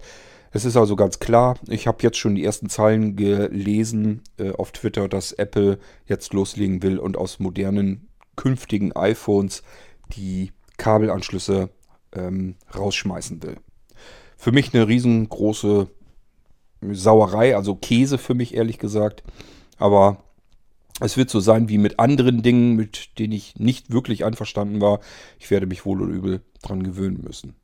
Ach ja, wir hatten ja eben noch das mit dem kapazitiven Touchscreen. Da bin ich noch gar nicht ganz fertig. Der wird nämlich nochmal benutzt. Ähm, ja, ihr habt entweder noch in eurem Smartphone oder in euren Smartphones schon mal gehabt, einen weiteren Touchscreen, zumindest rein technisch. Und zwar im Fingerabdrucksensor. Hier haben wir im Home-Knopf war der ja meistens drinne. Ein noch feinmaschigeres Netz, habe ich euch eben ja die ganze Zeit versucht zu erklären. Und zwar in diesem Button drinne. Und wir brauchen dort ein sehr feinmaschiges Netz, weil wir hier mit ganz anderen Details, hier geht es nicht darum festzustellen, wo befindet sich ein Finger auf einer Fläche. Das können wir grobmaschig abmessen, sondern wir müssen ja jetzt diese kleinen Rillen, unseren Fingerabdruck, den müssen wir ähm, messen. Da müssen wir schauen, wo ist sozusagen ein Berg in unserem Finger, also eine Rille ähm, und sozusagen die Furche, wo ist die Furche und wo ist der Berg, will ich es mal so nennen. Und wenn ihr euch euren Finger mal anschaut oder mal drüber fühlt, dann merkt ihr, dass es so ganz kleine Rillen halt drinne. Habt ihr bestimmt alle auch schon mal gesehen, so ein Fingerabdruck, wie der aussieht. Und das muss eben mit einem Touchscreen eigentlich, nur dass es kein Screen ist, sondern ein Touch-Button, und äh, das hat auch nichts damit zu tun, dass der Button kein physikalischer Button ist, also kein physikalischer Druckknopf, sondern das kann auch ein Druckknopf sein. Nur da innen drinne ist dann eben genau dieselbe Sensortechnik, die wir hinter der Glasscheibe im Display auch drin haben. Nur alles viel feinmaschiger. Auch deswegen be, äh, benötigt dieser Touch-Button mit dem Fingerabdrucksensor wieder verhältnismäßig viel Energie. Das ist aber da in dem Fall gar nicht ganz so schlimm, denn äh, der soll nur dann funktionieren, oder aktiviert werden, wenn ich den Knopf drücke, wenn ich da fest drauf drücke, dann kann man da was machen. Und wenn ich ihn nicht drücke und längere Zeit nicht gedrückt habe, dann kann man den Fingerabdrucksensor in der Theorie auch erstmal soweit ähm, deaktivieren. Dann braucht er nicht die ganze Zeit Strom. Und so funktioniert das normalerweise dann auch. So, die Anschlüsse habe ich euch erklärt. Auf 3,5 mm Klinkenanschluss wollen wir gar nicht erst mehr eingehen, denn die sieht man bei modernen Smartphones immer seltener. Die sind ja auch längst herausgefallen. So, was haben wir denn noch? Wir sind, glaube ich, so rein technisch von den technischen Details, von den Komponenten. Jedenfalls das, was mir jetzt erstmal so eingefallen ist. Ich bin mir fast sicher, ich habe bestimmt noch verschiedene Dinge ähm, vergessen. Bin ich mir eigentlich sehr sicher. Äh, nichtsdestotrotz, ich habe es jetzt einfach mal mir eben mal so äh, aufgeschrieben. Ich sage ja, der Helligkeitssensor ist mir zum Beispiel eben gerade noch dazwischen eingefallen. Den hatte ich gar nicht mit notiert. Also das ist das, was mir so einfällt, wenn ich über mein Smartphone nachdenke. Was ist da eigentlich alles so drin eingebaut? Da sind natürlich noch viel mehr Komponenten, viel mehr Teile drin. Und ähm, ich sage ja, mit Sicherheit auch noch einiges Interessantes vergessen. Aber ich denke mal, die Liste reicht schon und es ist, glaube ich, auch alles wirklich Wichtige genannt. Wir haben ähm, aber auch noch, siehst du, da kann ich noch eben drauf eingehen. Wir haben natürlich auch noch einen SIM-Schacht drinne, wo wir also unsere ähm, Telefonkarte sozusagen reinstecken können, unsere SIM. Ähm, oder aber das Ding, beziehungsweise oder und, hat nochmal zusätzlich eine eSIM drinne. Was hat es mit dieser eSIM eigentlich auf sich? Das ist keine SIM-Karte, die man irgendwie in einen Schacht reinsteckt, sondern da ist einfach die Funktionalität, die in einer SIM drinsteckt, mit in den Chip im, in das Smartphone eingegossen. Wir haben ja einen SOC, ein System on a Chip, da ist also ein großer Prozessor und Grafikprozessoren und so weiter. Das ist alles in einem Chip drinne. Alles, was an Funktionalität eines solchen Gerätes ausmacht. Das steckt alles in einem Chip drin. Da kann man auch noch mehr Funktionen reingießen. Das spielt keine große Rolle. Letztendlich ist es alles irgendwo nur Software, die in einem Chip festgehalten wird. Und das, was wir in einem SIM drin haben, an Software, an Funktionalität, können wir natürlich auch direkt in den Chipsatz mit reingießen. Dann haben wir eine eSIM. Dann müssen wir eigentlich nur die eSIM mit dem jeweiligen äh, Funknetzbetreiber ähm, verheiraten, damit er weiß, okay, das ist die eSIM, dann weiß ich, wer du bist und ich kann mit dir wieder kommunizieren und auch die Vertragsdaten und so weiter abrechnen. Und äh, somit kann man die eSIM immer mit denselben Daten äh, verknüpfen, die ansonsten für unsere SIM normalerweise notwendig wären. Eine eSIM wäre eigentlich gar nicht mal so schlecht, weil hier müssten wir nur noch dem Hersteller unseres Smartphones vertrauen. Bei einer SIM-Karte sieht es anders aus. Da kann nämlich unser Mobilfunkbetreiber auch noch allerhand Dinge tun. Und die werden, wenn man weltweit denkt, auch getan. Ich habe euch im Irgendwasser auch davon schon mal erzählt. Eine SIM-Karte ist so ziemlich der winzigste Computer, den ihr euch vorstellen könnt. Da ist ein kleiner Prozessor drin, der kann Programme ablaufen lassen. Und es ist ein kleiner Speicher drin, in dem können wir winzig kleine Programme abspeichern und eben auf dem Prozessor der SIM-Karte ausführen, laufen lassen. Es ist also ein kleiner Mikrochip in dieser SIM-Karte drin. Das ist nicht nur irgendwie was, was mit Telefon oder so zu tun hat, sondern es ist ein winzig kleiner Computer, der verschiedene Dinge tun kann. Und was er tun soll, das können wir eben programmieren. Und dadurch, dass dieser winzig kleine Computer Zugriff auf, unser, auf unsere Smartphone-Technik hat, jedenfalls zu einem gewissen Anteil, geht ja auch nicht anders. Unser Smartphone muss ja mit der SIM-Karte irgendwie kommunizieren und arbeiten können. Sonst äh, können wir mit dem Ding ja auch nicht telefonieren oder Mobilfunk, Internet und so weiter benutzen. Es geht nicht anders. Wir müssen mit der SIM-Karte irgendwie aus dem Smartphone heraus interagieren. Und wie gesagt, die SIM-Karte kommt von unserem Mobilfunkbetreiber. Und was der im Endeffekt mit der Software in dieser SIM-Karte anstellt, da haben wir keinen Einfluss drauf, das wissen wir nicht, das können wir auch nicht sehen. So gibt es in bestimmten Ländern ähm, Mobilfunkbetreiber, die werden vom Staat so ange, ähm, angeleitet sozusagen, die, also es wird vom, von staatlicher Seite her gesagt, du hast deine SIM-Karte so und so zu programmieren, dass zum Beispiel wir auch darauf zugreifen können, äh, keine Ahnung, wofür das dann auch immer gut sein kann. Könnte natürlich sein, beispielsweise um zu schauen, wo befindet sich jemand oder wo, äh, was telefoniert er, Gespräche vielleicht abzulauschen oder sonst irgendetwas. Möglich wäre das alles und in manchen Ländern wird das eben auch so gemacht. Ähm, ich, das ist auch wieder so Wissen, das habe ich über fünf Ecken mitbekommen. Es gibt wohl verschiedene Staaten, also wenige einzelne, die sind so in diesem Überwachungswahn drinne, dass sie ähm, die SIM-Karte, die man in seinem Smartphone drin hat, ähm, irgendwie noch modifizieren oder so. Also die dürfen da irgendwie ein Programm drauf spielen. Man arbeitet letzten Endes ja dann über den Mobilfunkbetreiber, der in dem Land ist und der hat die Möglichkeit, Daten auf die SIM-Karte zu übertragen. Das ist auch wichtig. Ähm, da können zum Beispiel ähm, diese Funknetzbetreiber Updates und so weiter können dann installiert werden.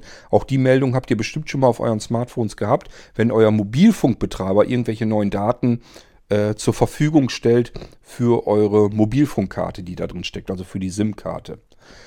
Ähm, ich sag ja, da weiß ich nicht 100% Bescheid. Auch hier ist eine Stelle, wo man sich normalerweise richtig einlesen will. Und ich will hier auch keine Verschwörungstheorien anstellen. Ich habe nur in Erinnerung, dass es auch hier schon Vorfälle gegeben hat, wo Programme auf SIM-Karten draufgespielt werden, äh, auf Flughäfen. Das heißt, man ist gelandet und muss dann dort sich in das Mobilfunknetz einloggen mit seinem Smartphone und bekommt da irgendwelche Daten dann übertragen. Und das können eben eventuell, ich weiß es ja nicht, können eventuell auch Programme sein, die auf der SIM-Karte dann auch gleich mit ausgeführt werden. Das ist nichts Kompliziertes, nichts Komplexes. Ist jetzt nicht, dass da voll die dicke Spionagesoftware am Laufen ist. Das sind wirklich einzelne Byte. Also das ist uninteressant. Es ist keine Komplexität dieser Programme möglich. Dafür ist das Ganze viel zu klein, viel zu wenig. Aber grundsätzlich, grundlegende Dinge kann man eben damit anfangen, anstellen, programmieren. Und das kann von außen eingespielt und ausgeführt werden. So, und das ist in unserem Smartphone, das die komplette Empfangstechnik drin hat und jederzeit mit allen möglichen Mobilfunkbetreibern kommunizieren kann, äh, ins Internet gehen kann und so weiter und so fort. Also letzten Endes, man kann da so ziemlich allerhand Dinge mit tun. Auf alle können, Fälle können die Mobilfunkmasten erkennen natürlich, da und da ist das und das Smartphone mit der und der ID. Können dann von dort aus überlegen, äh, ist der hier berechtigt, darf der mit mir ähm, jetzt kommunizieren, ja oder nein, darf der hier bei mir ähm, zum Beispiel telefonieren über mich. Ähm, deswegen ist üblicherweise auch der Notruf und so weiter, dafür brauchen wir nicht mal eine SIM-Karte, weil wir können jeden Mobilfunkmasten tatsächlich benutzen, um mit dem Ding zu telefonieren. Das Einzige, was dann eben getan wird, ist, zu gucken, mit welcher ID habe ich es hier zu tun, mit welcher SIM-Karte habe ich es zu tun. Äh, da werden auch noch mehr Daten übertragen, mit welchem Smartphone habe ich es zu tun.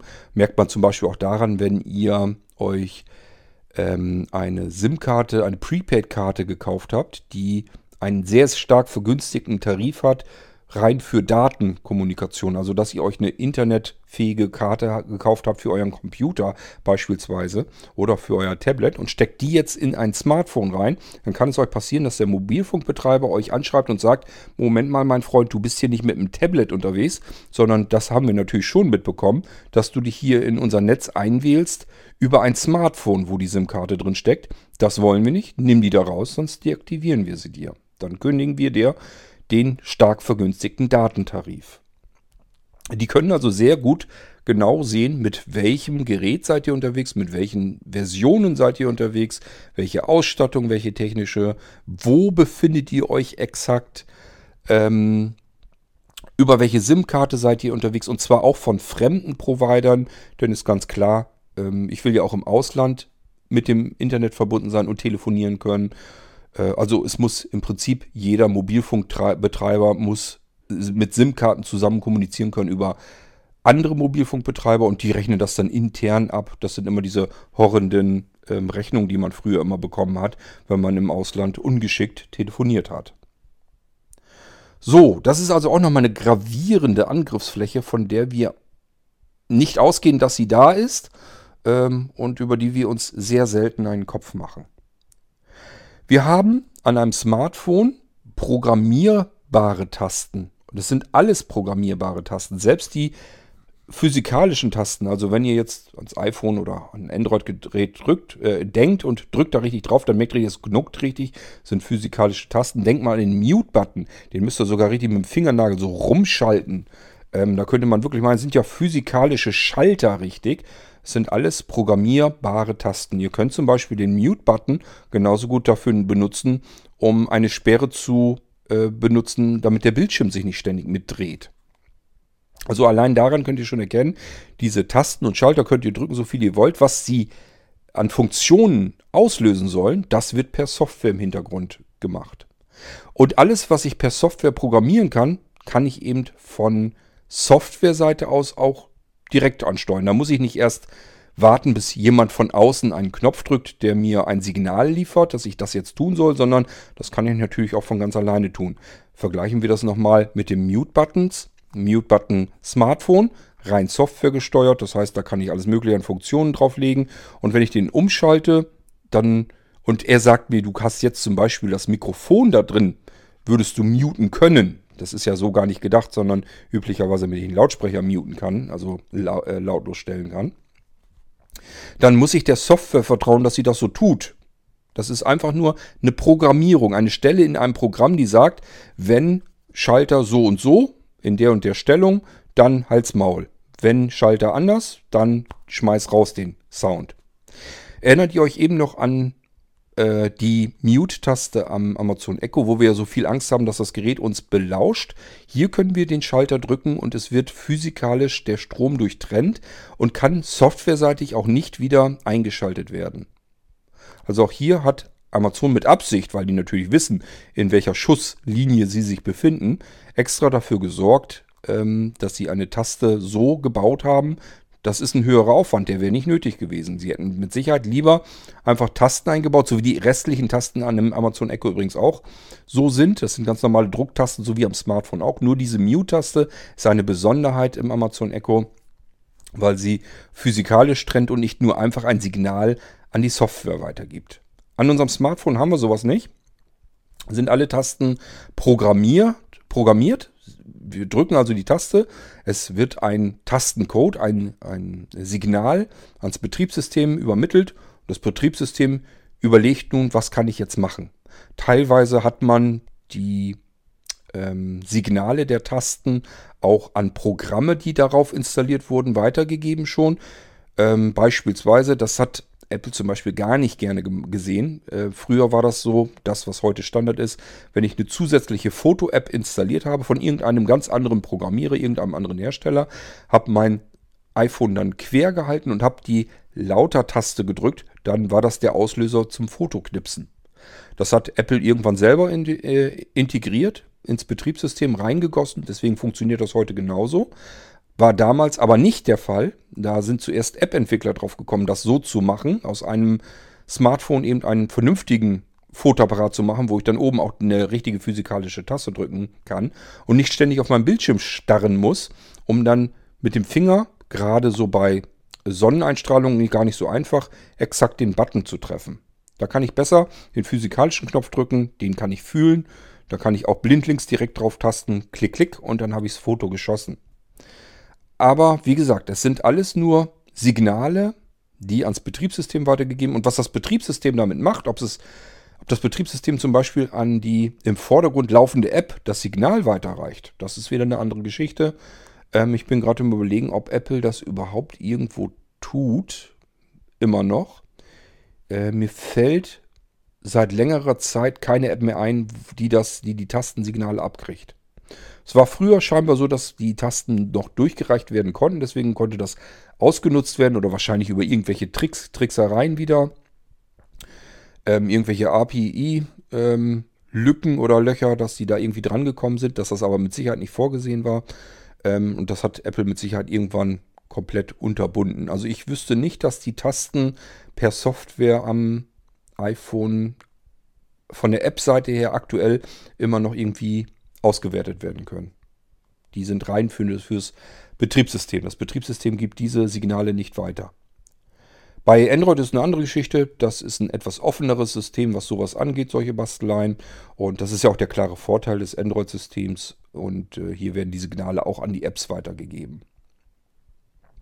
Aber wie gesagt, äh, eine Taste, die beispielsweise dafür sorgt, dass die Mikrofone ähm, stromlos geschaltet werden und ich auch nur physikalisch druck, äh, drücken kann, um den Strom wieder zuzuschalten ich also nicht von der Softwareseite her, weder als App-Entwickler noch als ähm, Firmware-Entwickler, also dass Apple das machen könnte. Das ist in Smartphones nicht vorgesehen. Weder bei Android noch bei ähm, Apple. Das hat Amazon eingebaut. Gut, wir gehen weiter. Ähm, wir haben am Smartphone keinerlei kontrollierbare Stromunterbrechungsmöglichkeiten. Mal ganz ehrlich, ihr haltet den An-Ausschalter gedrückt und macht dann eine Wischgeste noch, um das Gerät auszuschalten. Der Bildschirm wird schwarz und ihr geht davon aus, dass das Gerät jetzt ausgeschaltet ist. Ob es das wirklich ist, könnt ihr nicht wissen, denn ihr bemerkt den Unterschied ja überhaupt nicht zwischen Bildschirm ist aus oder Gerät ist aus. Wie oft ist euch das schon passiert, dass ihr das Gerät in die Hand nehmt und wollt zum Beispiel einen Home-Knopf drücken früher noch oder irgendwie auf den Bildschirm touchen oder einen Knopf mal kurz drücken und merkt, hm, da tut sich gar nichts. Dann drückt ihr vielleicht länger und bekommt dann irgendwie eine Bildschirmanzeige, dein Akku ist leer, du Paddel. Ähm, schon allein das ist eigentlich ein Zeichen dafür, dass das Gerät ja eigentlich aus ist, aber der Bildschirm wird dann trotzdem noch eben aufgeblendet und ein Symbol angezeigt, äh, du musst mich an das Kabel dranhängen, damit ich meinen Akku aufladen kann.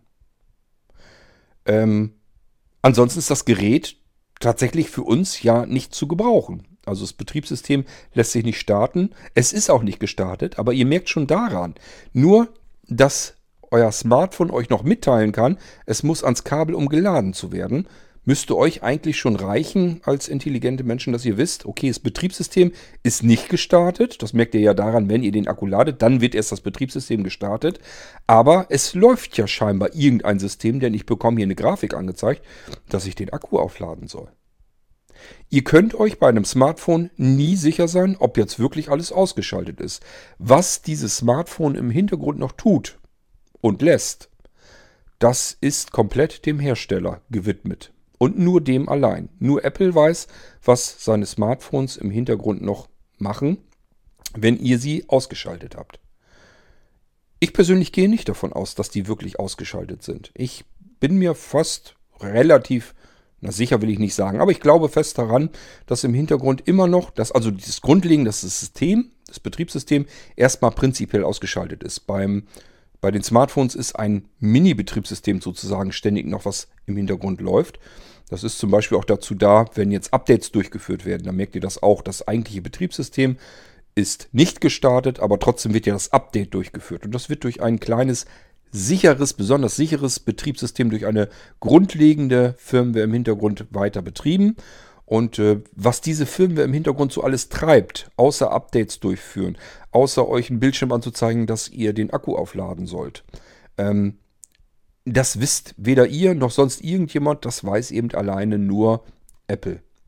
Und es würde schon genügen, wenn sie die SIM-Karte weiter mit Strom ähm, verbinden und ab und zu einfach mal eine Mobilfunk-Kommunikation ähm, herstellen. Das würde ja schon vollkommen ausreichen, um Dinge zu übermitteln, die wir eigentlich gar nicht übermitteln wollen. Wo wir immer dachten, Smartphone ist aus, Lautsprecher ist aus, Mikrofon ist aus, Kamera ist aus, alles ist aus.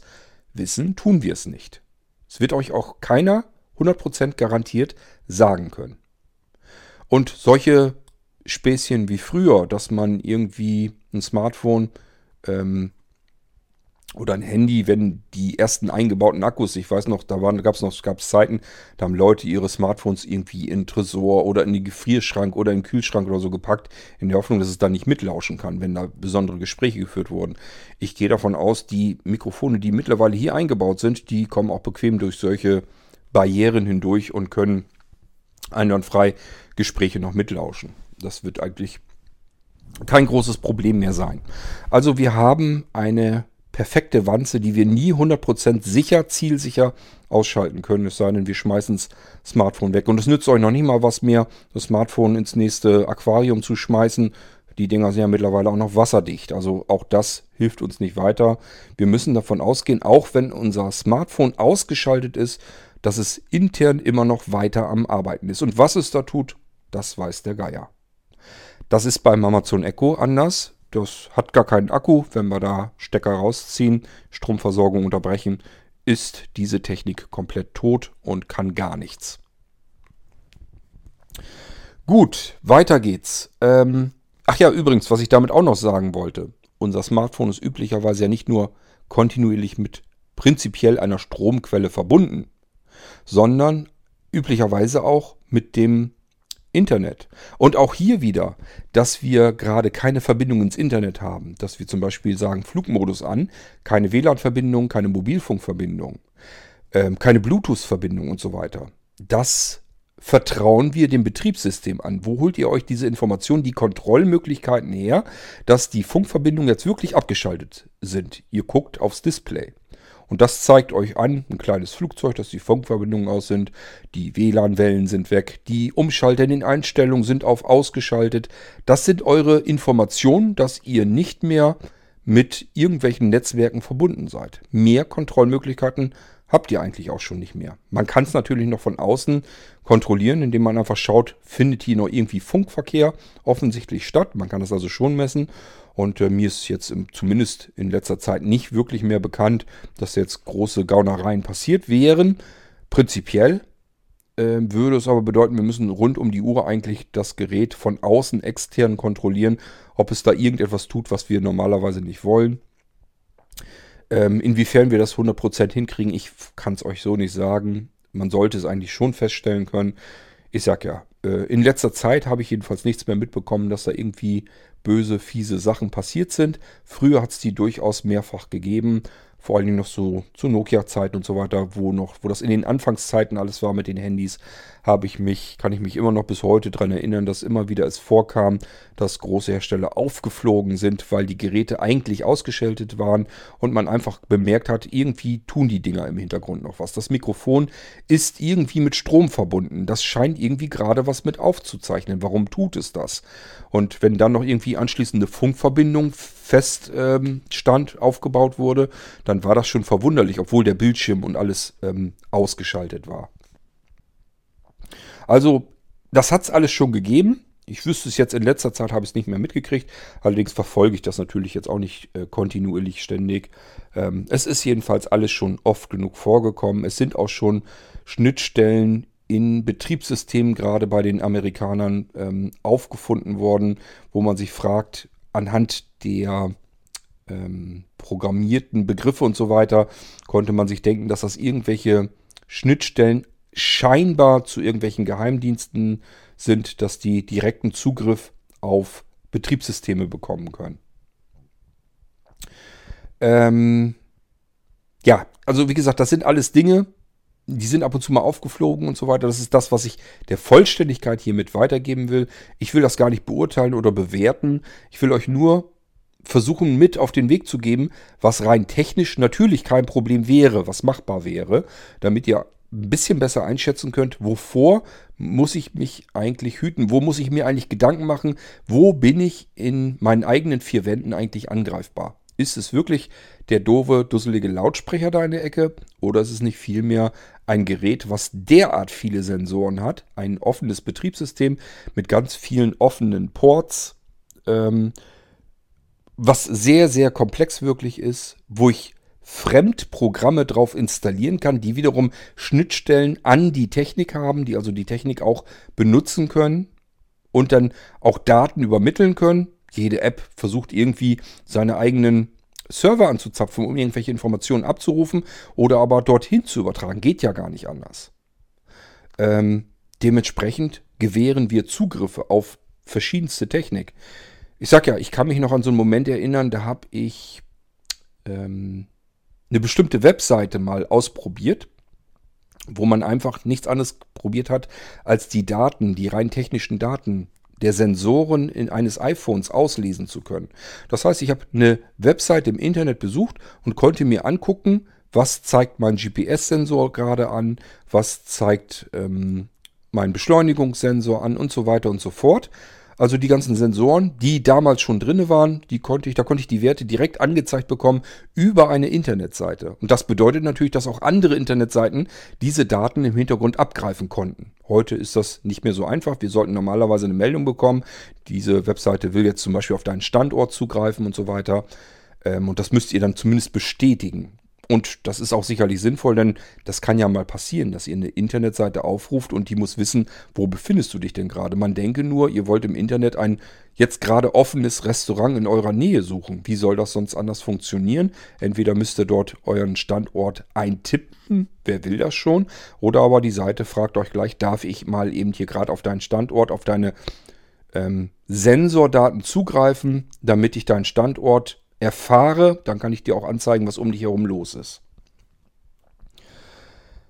Wir haben also unzählige geöffnete Ports, die haben wir allesamt bei einem Amazon Echo nicht. Der hat wirklich nur seine Verbindung ähm, erstmal verschlüsselt hin zu den Servern von Amazon. Ich gehe mal davon aus, wenn wir dann Streaming, äh, Streams und so weiter starten, die nicht bei Amazon laufen, dass wir dann auch eine direkte Verbindung zu diesem Stream und so weiter erreichen können. Das wird sicherlich machbar sein. Wir können ja auch in Skills ähm, auf Datenbanken und so weiter zugreifen. Allerdings da ist das, glaube ich, wirklich so, dass es immer den Umweg über Amazon machen muss. Also es gibt keine direkte Möglichkeit, meines Wissens auf einen Server zuzugreifen, ohne, also an Amazon vorbei. Ähm, was natürlich auf einem Smartphone eine ganz andere Geschichte ist. Da können wir mit jeder App, die wir öffnen, ähm, gelangen wir an andere Menschen, an andere Server. Und wir wissen natürlich nicht immer, ob die was gerade was Gutes nur von uns wollen oder ob sie da in dem Source Code irgendwas eingebaut haben, wo wir uns im Moment, in dem Moment noch gar keinen Kopf drum gemacht haben, was machen die eigentlich da im Hintergrund die ganze Zeit mit meinen Daten. Als bestes Beispiel sage ich ja immer, in dem Moment, wo ihr beispielsweise WhatsApp oder einen der diversen anderen Social-Media-Dienste nutzt, ähm, der beispielsweise euch zur Verfügung stellen will. Ich kann ja mal gucken, wer noch in diesem sozialen Netz unterwegs ist, von deinen Bekannten und Freunden. Ähm, musst du nur sagen, dass du das willst. Dann tippt ihr an, ja klar will ich das. Natürlich will ich gleich sehen können und in den Kontakten in der App angezeigt bekommen, wenn ich von dort aus beispielsweise über WhatsApp oder ich weiß nicht, bei Streamer und so weiter wird es wahrscheinlich auch funktionieren.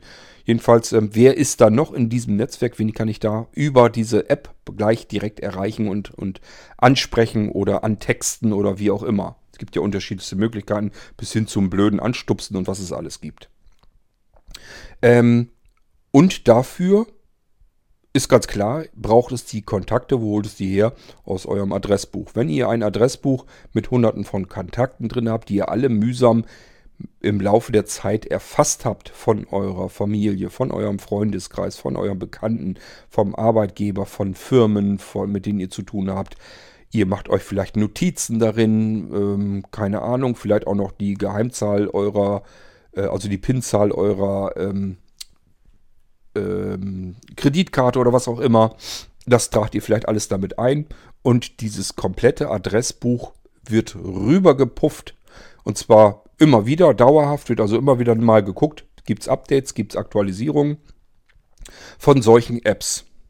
Und WhatsApp, wisst ihr selbst, ist von Facebook gekauft. Facebook kann noch viel mehr Daten abgreifen. Die sehen nämlich im Zweifelsfall auch noch bei einem Überfluss von Webseiten, ob ihr euch da auch irgendwie rumgeisternd befindet. Das heißt, die können nicht nur schauen, mit wem habt ihr es üblicherweise zu tun, die können sehen, mit wem kommuniziert ihr, was kommuniziert ihr, die können euch 10.000 Mal sagen, wir haben hier eine Ende-zu-Ende-Verschlüsselung, wir werden deine Gespräche nicht mitbelauschen. Ähm, was sie im Endeffekt dann tun oder nicht tun, das steckt im Source Code drin und da könnt ihr nicht reingucken. Ähm, ja, und die kennen sozusagen eure Kommunikation, eure ganzen Kontakte, eure Notizen. Die können über die App oftmals auch verschiedenste Sensorendaten auslesen, wissen also auch natürlich, wo ihr euch befindet, haben logischerweise Zugriff auf euer Mikrofon. Vielmehr, habe ich ja eben schon erklärt, auf eure Mikrofone brauchen Sie ja. Ihr wollt ja auch Sprachnachrichten und so weiter verschicken. Oder mal ein lustiges Video, das ihr gerade aufzeichnet. Der Hund macht gerade irgendwelche Verrenkungen, ihr nehmt ein Video auf. Natürlich müssen diese Apps auf, dafür auf eure Technik zugreifen können. Auf euer Mikrofon ähm, und auf eure Kamera. Ihr nehmt dann ja ein Video auf. Wenn es das einmal hat, den Zugriff darauf, und diese App läuft, auch wenn sie im Hintergrund läuft, wenn ihr da gar nicht mitarbeitet, können Sie natürlich immer noch ähm, das Mikrofon öffnen und die Kamera und können dann gucken und mitlauschen, was da passiert. Es gibt Einstellungsmöglichkeiten in iOS, ich denke mal in Android auch.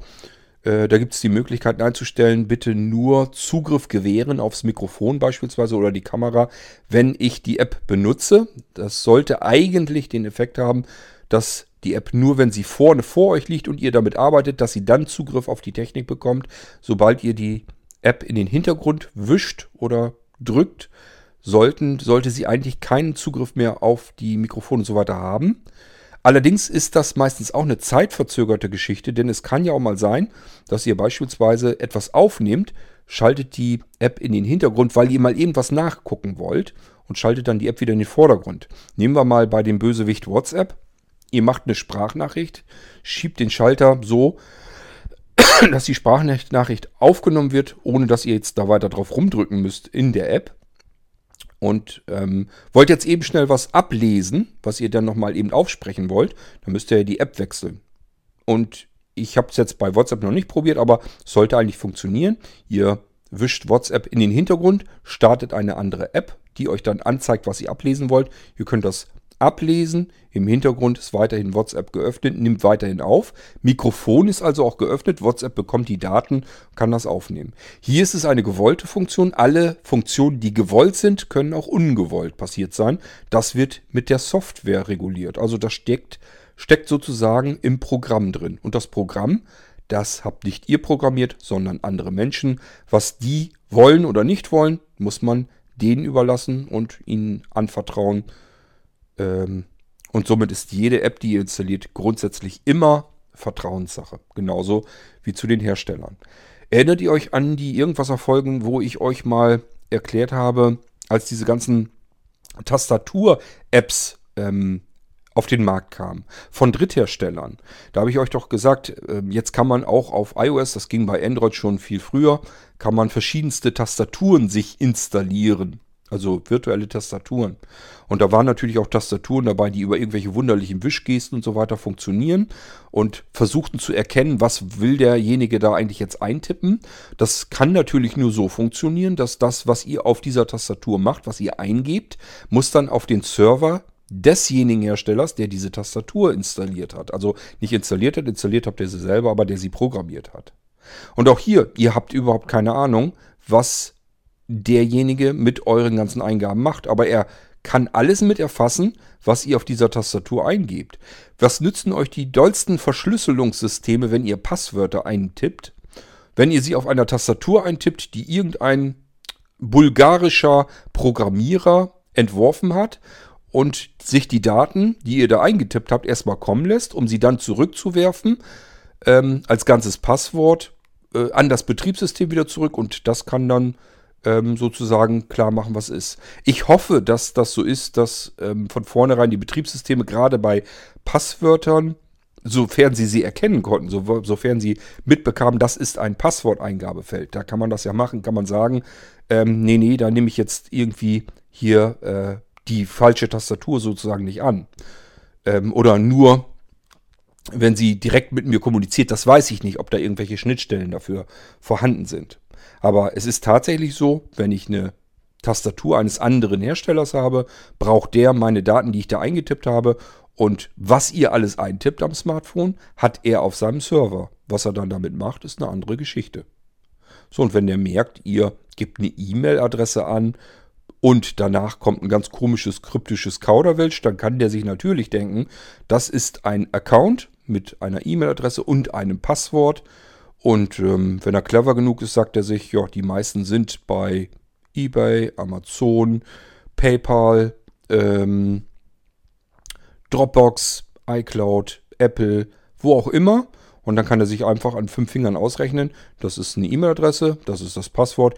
Ich probiere mal den Login in allen möglichen ähm, Angeboten, Dienstangeboten im Internet und dann hat er eine gute Trefferquote, dass er da irgendwo drankommt. Das war die Gefahr, die ich gesehen habe bei diesen ähm, zu ähm,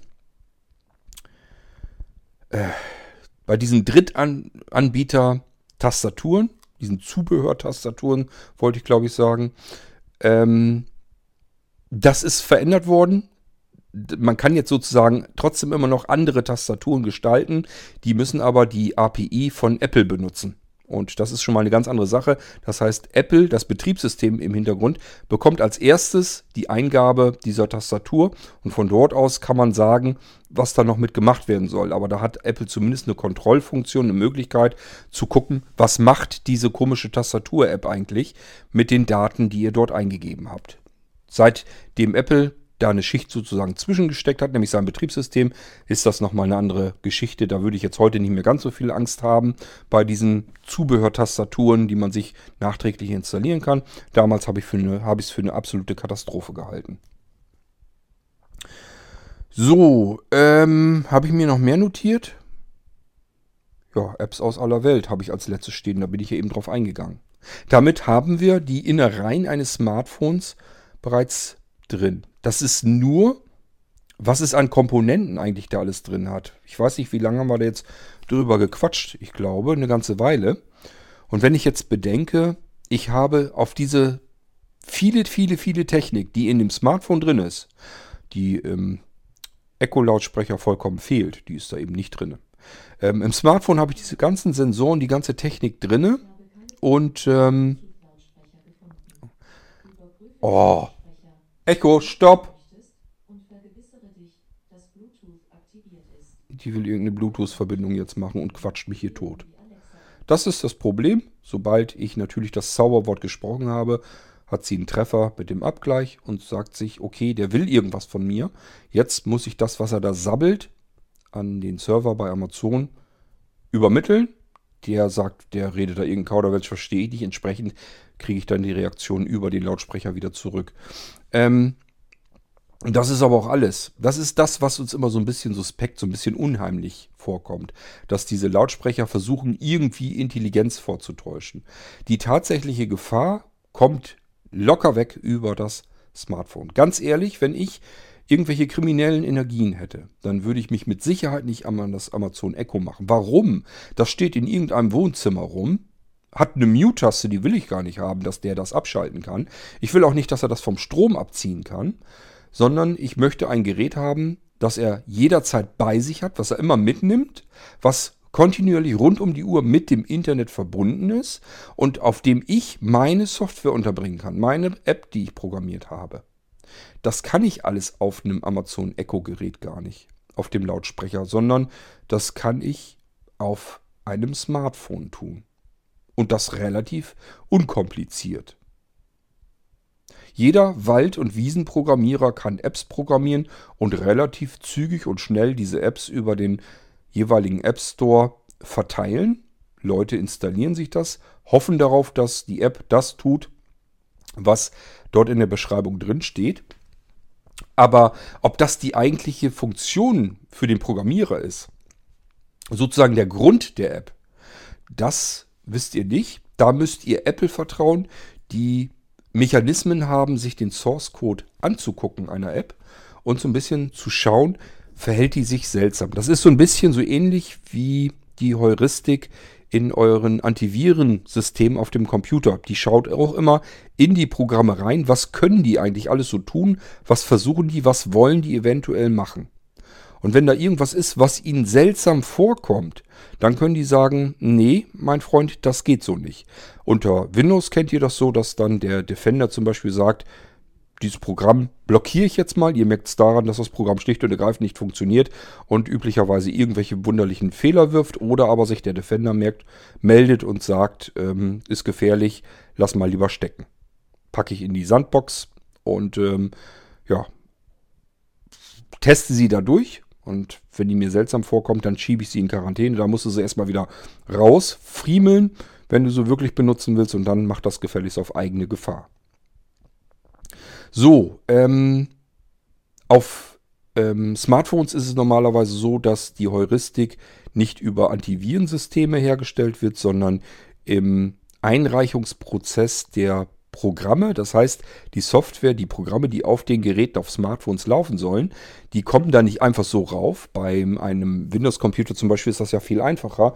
Kann ich einfach ins Internet gehen, lade mir irgendwo ein Programm runter und installiere das. Da hat Microsoft überhaupt keinen Zugriff drauf ob ich mir jetzt irgendwo im Internet ein Programm herunterlade und das installiere.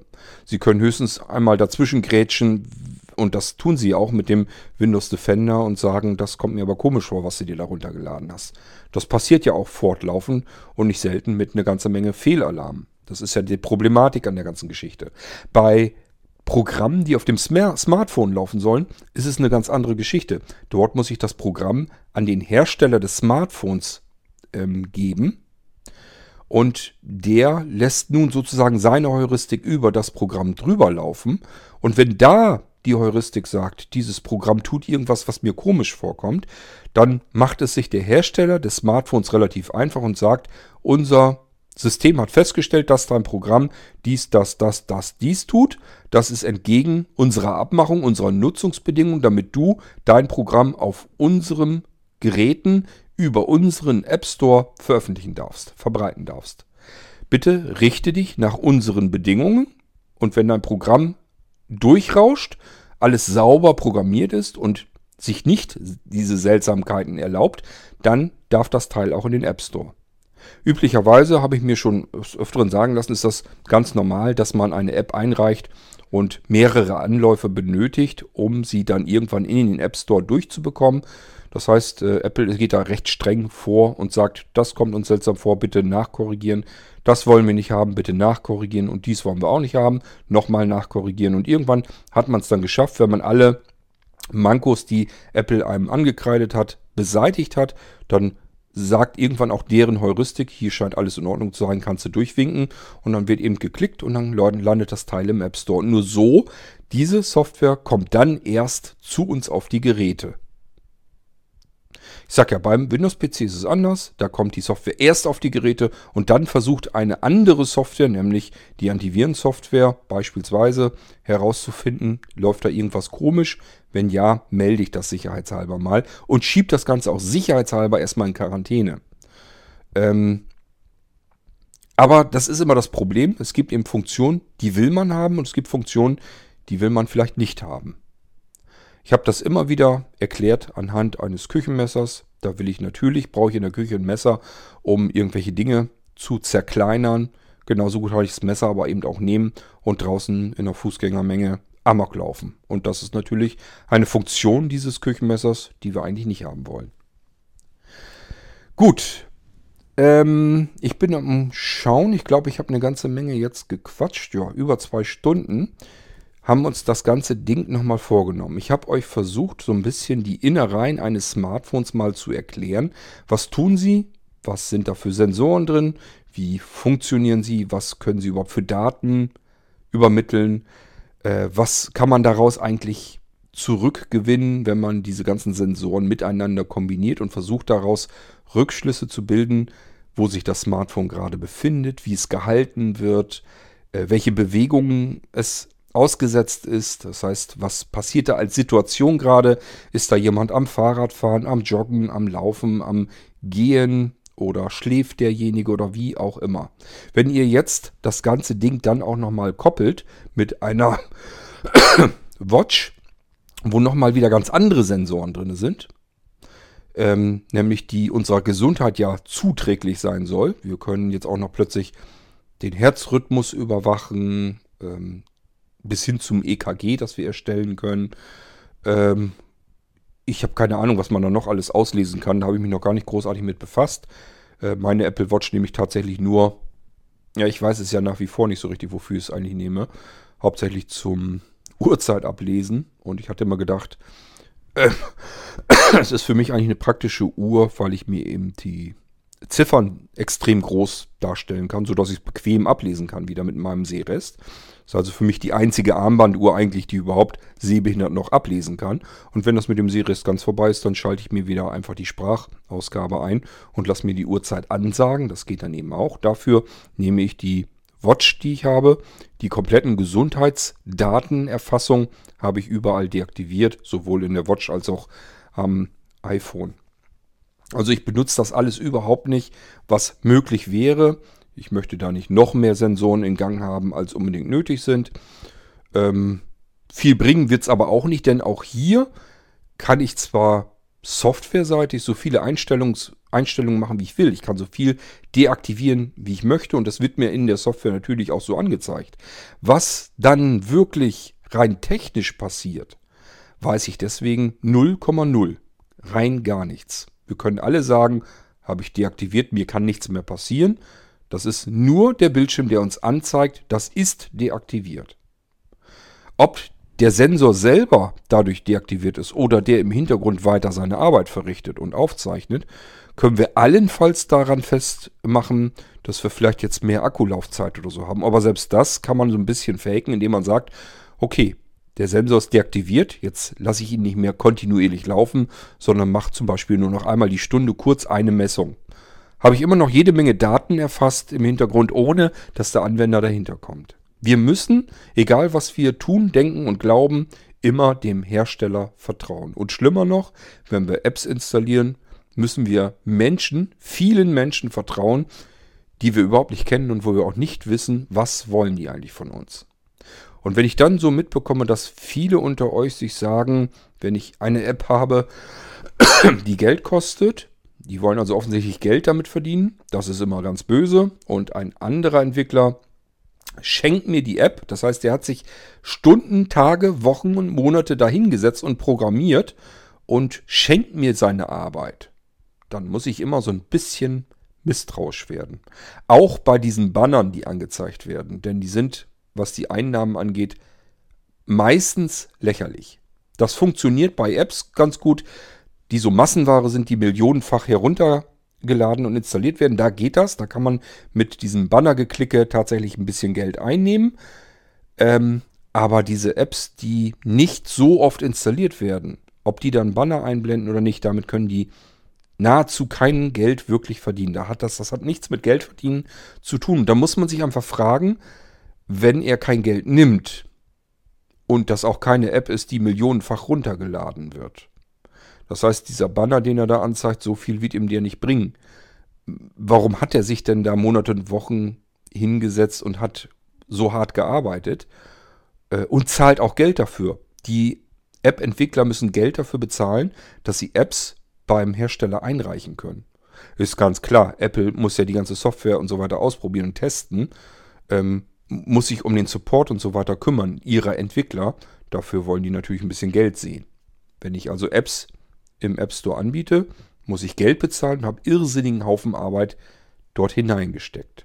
So, und dann muss man sich fragen, wenn ich dafür kein Geld wiederhaben will von den Anwendern über den App Store, wie zum Geier finanziere ich das denn alles? Bin ich ein arbeitsloser Irrer, der gerne der Menschheit was Gutes tun will? Gibt es natürlich auch, wollen wir gar nicht ähm, in Abrede stellen, aber so viele? Guckt mal in den App Store, wie viel kostenlos verfügbar ist. Bei Google noch viel mehr als bei Apple. Und bei Google komme ich auch noch viel besser an die ganzen Sensordaten heran und die Technik. Das Betriebssystem ist schlicht und ergreifend deutlich offener. Und da haben wir noch das größere Problem, das habe ich euch auch immer wieder erzählt, das Problem der Updates. Das heißt, Updates, die einfach von den Herstellern nur, wenn überhaupt, für einen begrenzten Zeitraum an mich, dann auch nur zeitverzögert durchgereicht wird. Also sobald Löcher überhaupt bekannt sind, dauert es ewig, bis ich vielleicht, wenn ich ganz viel Glück habe und gerade das richtige Smartphone-Modell erwischt habe, auch dieses Loch wieder gestopft bekomme. Also nochmal eine andere Problematik, die da zusätzlich noch mit reinspielt. Smartphones, das sind die Geräte in eurem Haus, die die schlimmste Überwachungstechnik ist, die wir je bisher in der Menschheitsgeschichte hatten. Ob sie noch von irgendwelchen nächsten Geräten übertroffen wird, weiß ich nicht. Ich weiß nur, und das habe ich euch heute versucht sehr stark zu verdeutlichen, der Amazon Lautsprecher ist es definitiv nicht. Vor dem müsst ihr euch mit Sicherheit nicht mehr fürchten als vor euren Smartphones.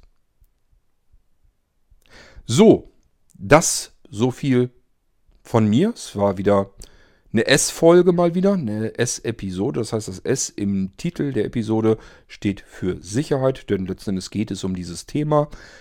Ist sicherlich trotzdem, aber auch vielleicht für diejenigen interessant, die eine T-Folge sonst gerne mal wieder erwartet hätten für Technik, denn es ging hier sehr techniklastig zu, weil wir uns die Komponenten mal vorgenommen haben, die in so einem Smart-Lautsprecher drin stecken und eingebaut sind, wie das Ganze so vonstatten geht und funktioniert im Vergleich und Verhältnis zum Smartphone, das ich auch versucht habe, euch so komplett wie es geht ähm, zu erklären und erzählen. Ähm, ich sag ja, ich bin mir fast sicher, ich habe noch was vergessen, aber wenn es was Wichtiges ist und mir das später einfällt, kann ich gerne nochmal ein, ein Update hinterher schubsen und schieben. Und ansonsten werdet ihr mir es wahrscheinlich auch sagen, das, da, das und das und das hast du aber vergessen, das ist doch da auch noch alles drin. Ja, ist mir klar. Ich habe mir wirklich nur eben, ja, tatsächlich an meinem iPhone eine E-Mail geöffnet. Das mache ich ganz gerne, wenn ich mir Notizen mache. Das ist das Schnellste, was ich eben verfügbar habe, draufgetippt. E-Mail sozusagen geöffnet und dann eben eingetippt, was habe ich eigentlich in meinem Smartphone drin. So, und das sind wir eben einmal komplett durchgegangen, die Reise. Ich hoffe, so vollständig, wie ich es hinkriegen konnte. Wenn noch was fehlt, ihr könnt es mich ja äh, wissen lassen.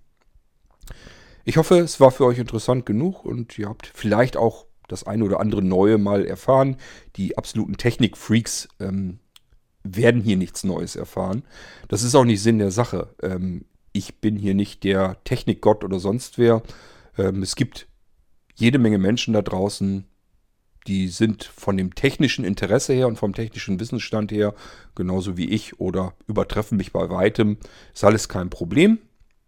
Ich versuche es nur mit meinen eigenen Worten so zu erklären und zu erzählen, dass ihr vielleicht eine Möglichkeit habt, diejenigen, die nicht jeden Tag mit der Technik zu tun haben, es nachzuvollziehen und besser verstehen zu können. Und dann vielleicht auch ein bisschen besser einordnen zu können, dieses ganze blöde Gelabere von wegen, das ist ganz böse und das ist derselbe Mensch, der mir sagt, mein Lautsprecher ist ganz, ganz böse, ist die schlimmste Überwachungstechnik, die wir je gehabt haben, mit einem Smartphone in der Tasche, das wahrscheinlich noch nicht mal mehr Updates bekommt, wo WhatsApp drauf installiert ist, er Facebook nutzt und was weiß ich noch alles. Dann muss man einfach, wenn man ein bisschen mehr Durchblick durch diese Technik hat, einfach nur noch mit dem Kopf schütteln und das ziemlich heftig. Vielleicht habt ihr jetzt mehr Möglichkeiten, das Ganze miteinander zu vergleichen und eine eigene Einschätzung und damit euch auch eine eigene Meinung zu bilden. Wenn ich dazu beitragen konnte, freut es mich. Wir hören uns jedenfalls wieder in einem der nächsten Irgendwasser. Bis dahin macht's gut und tschüss, sagt euer König Kort.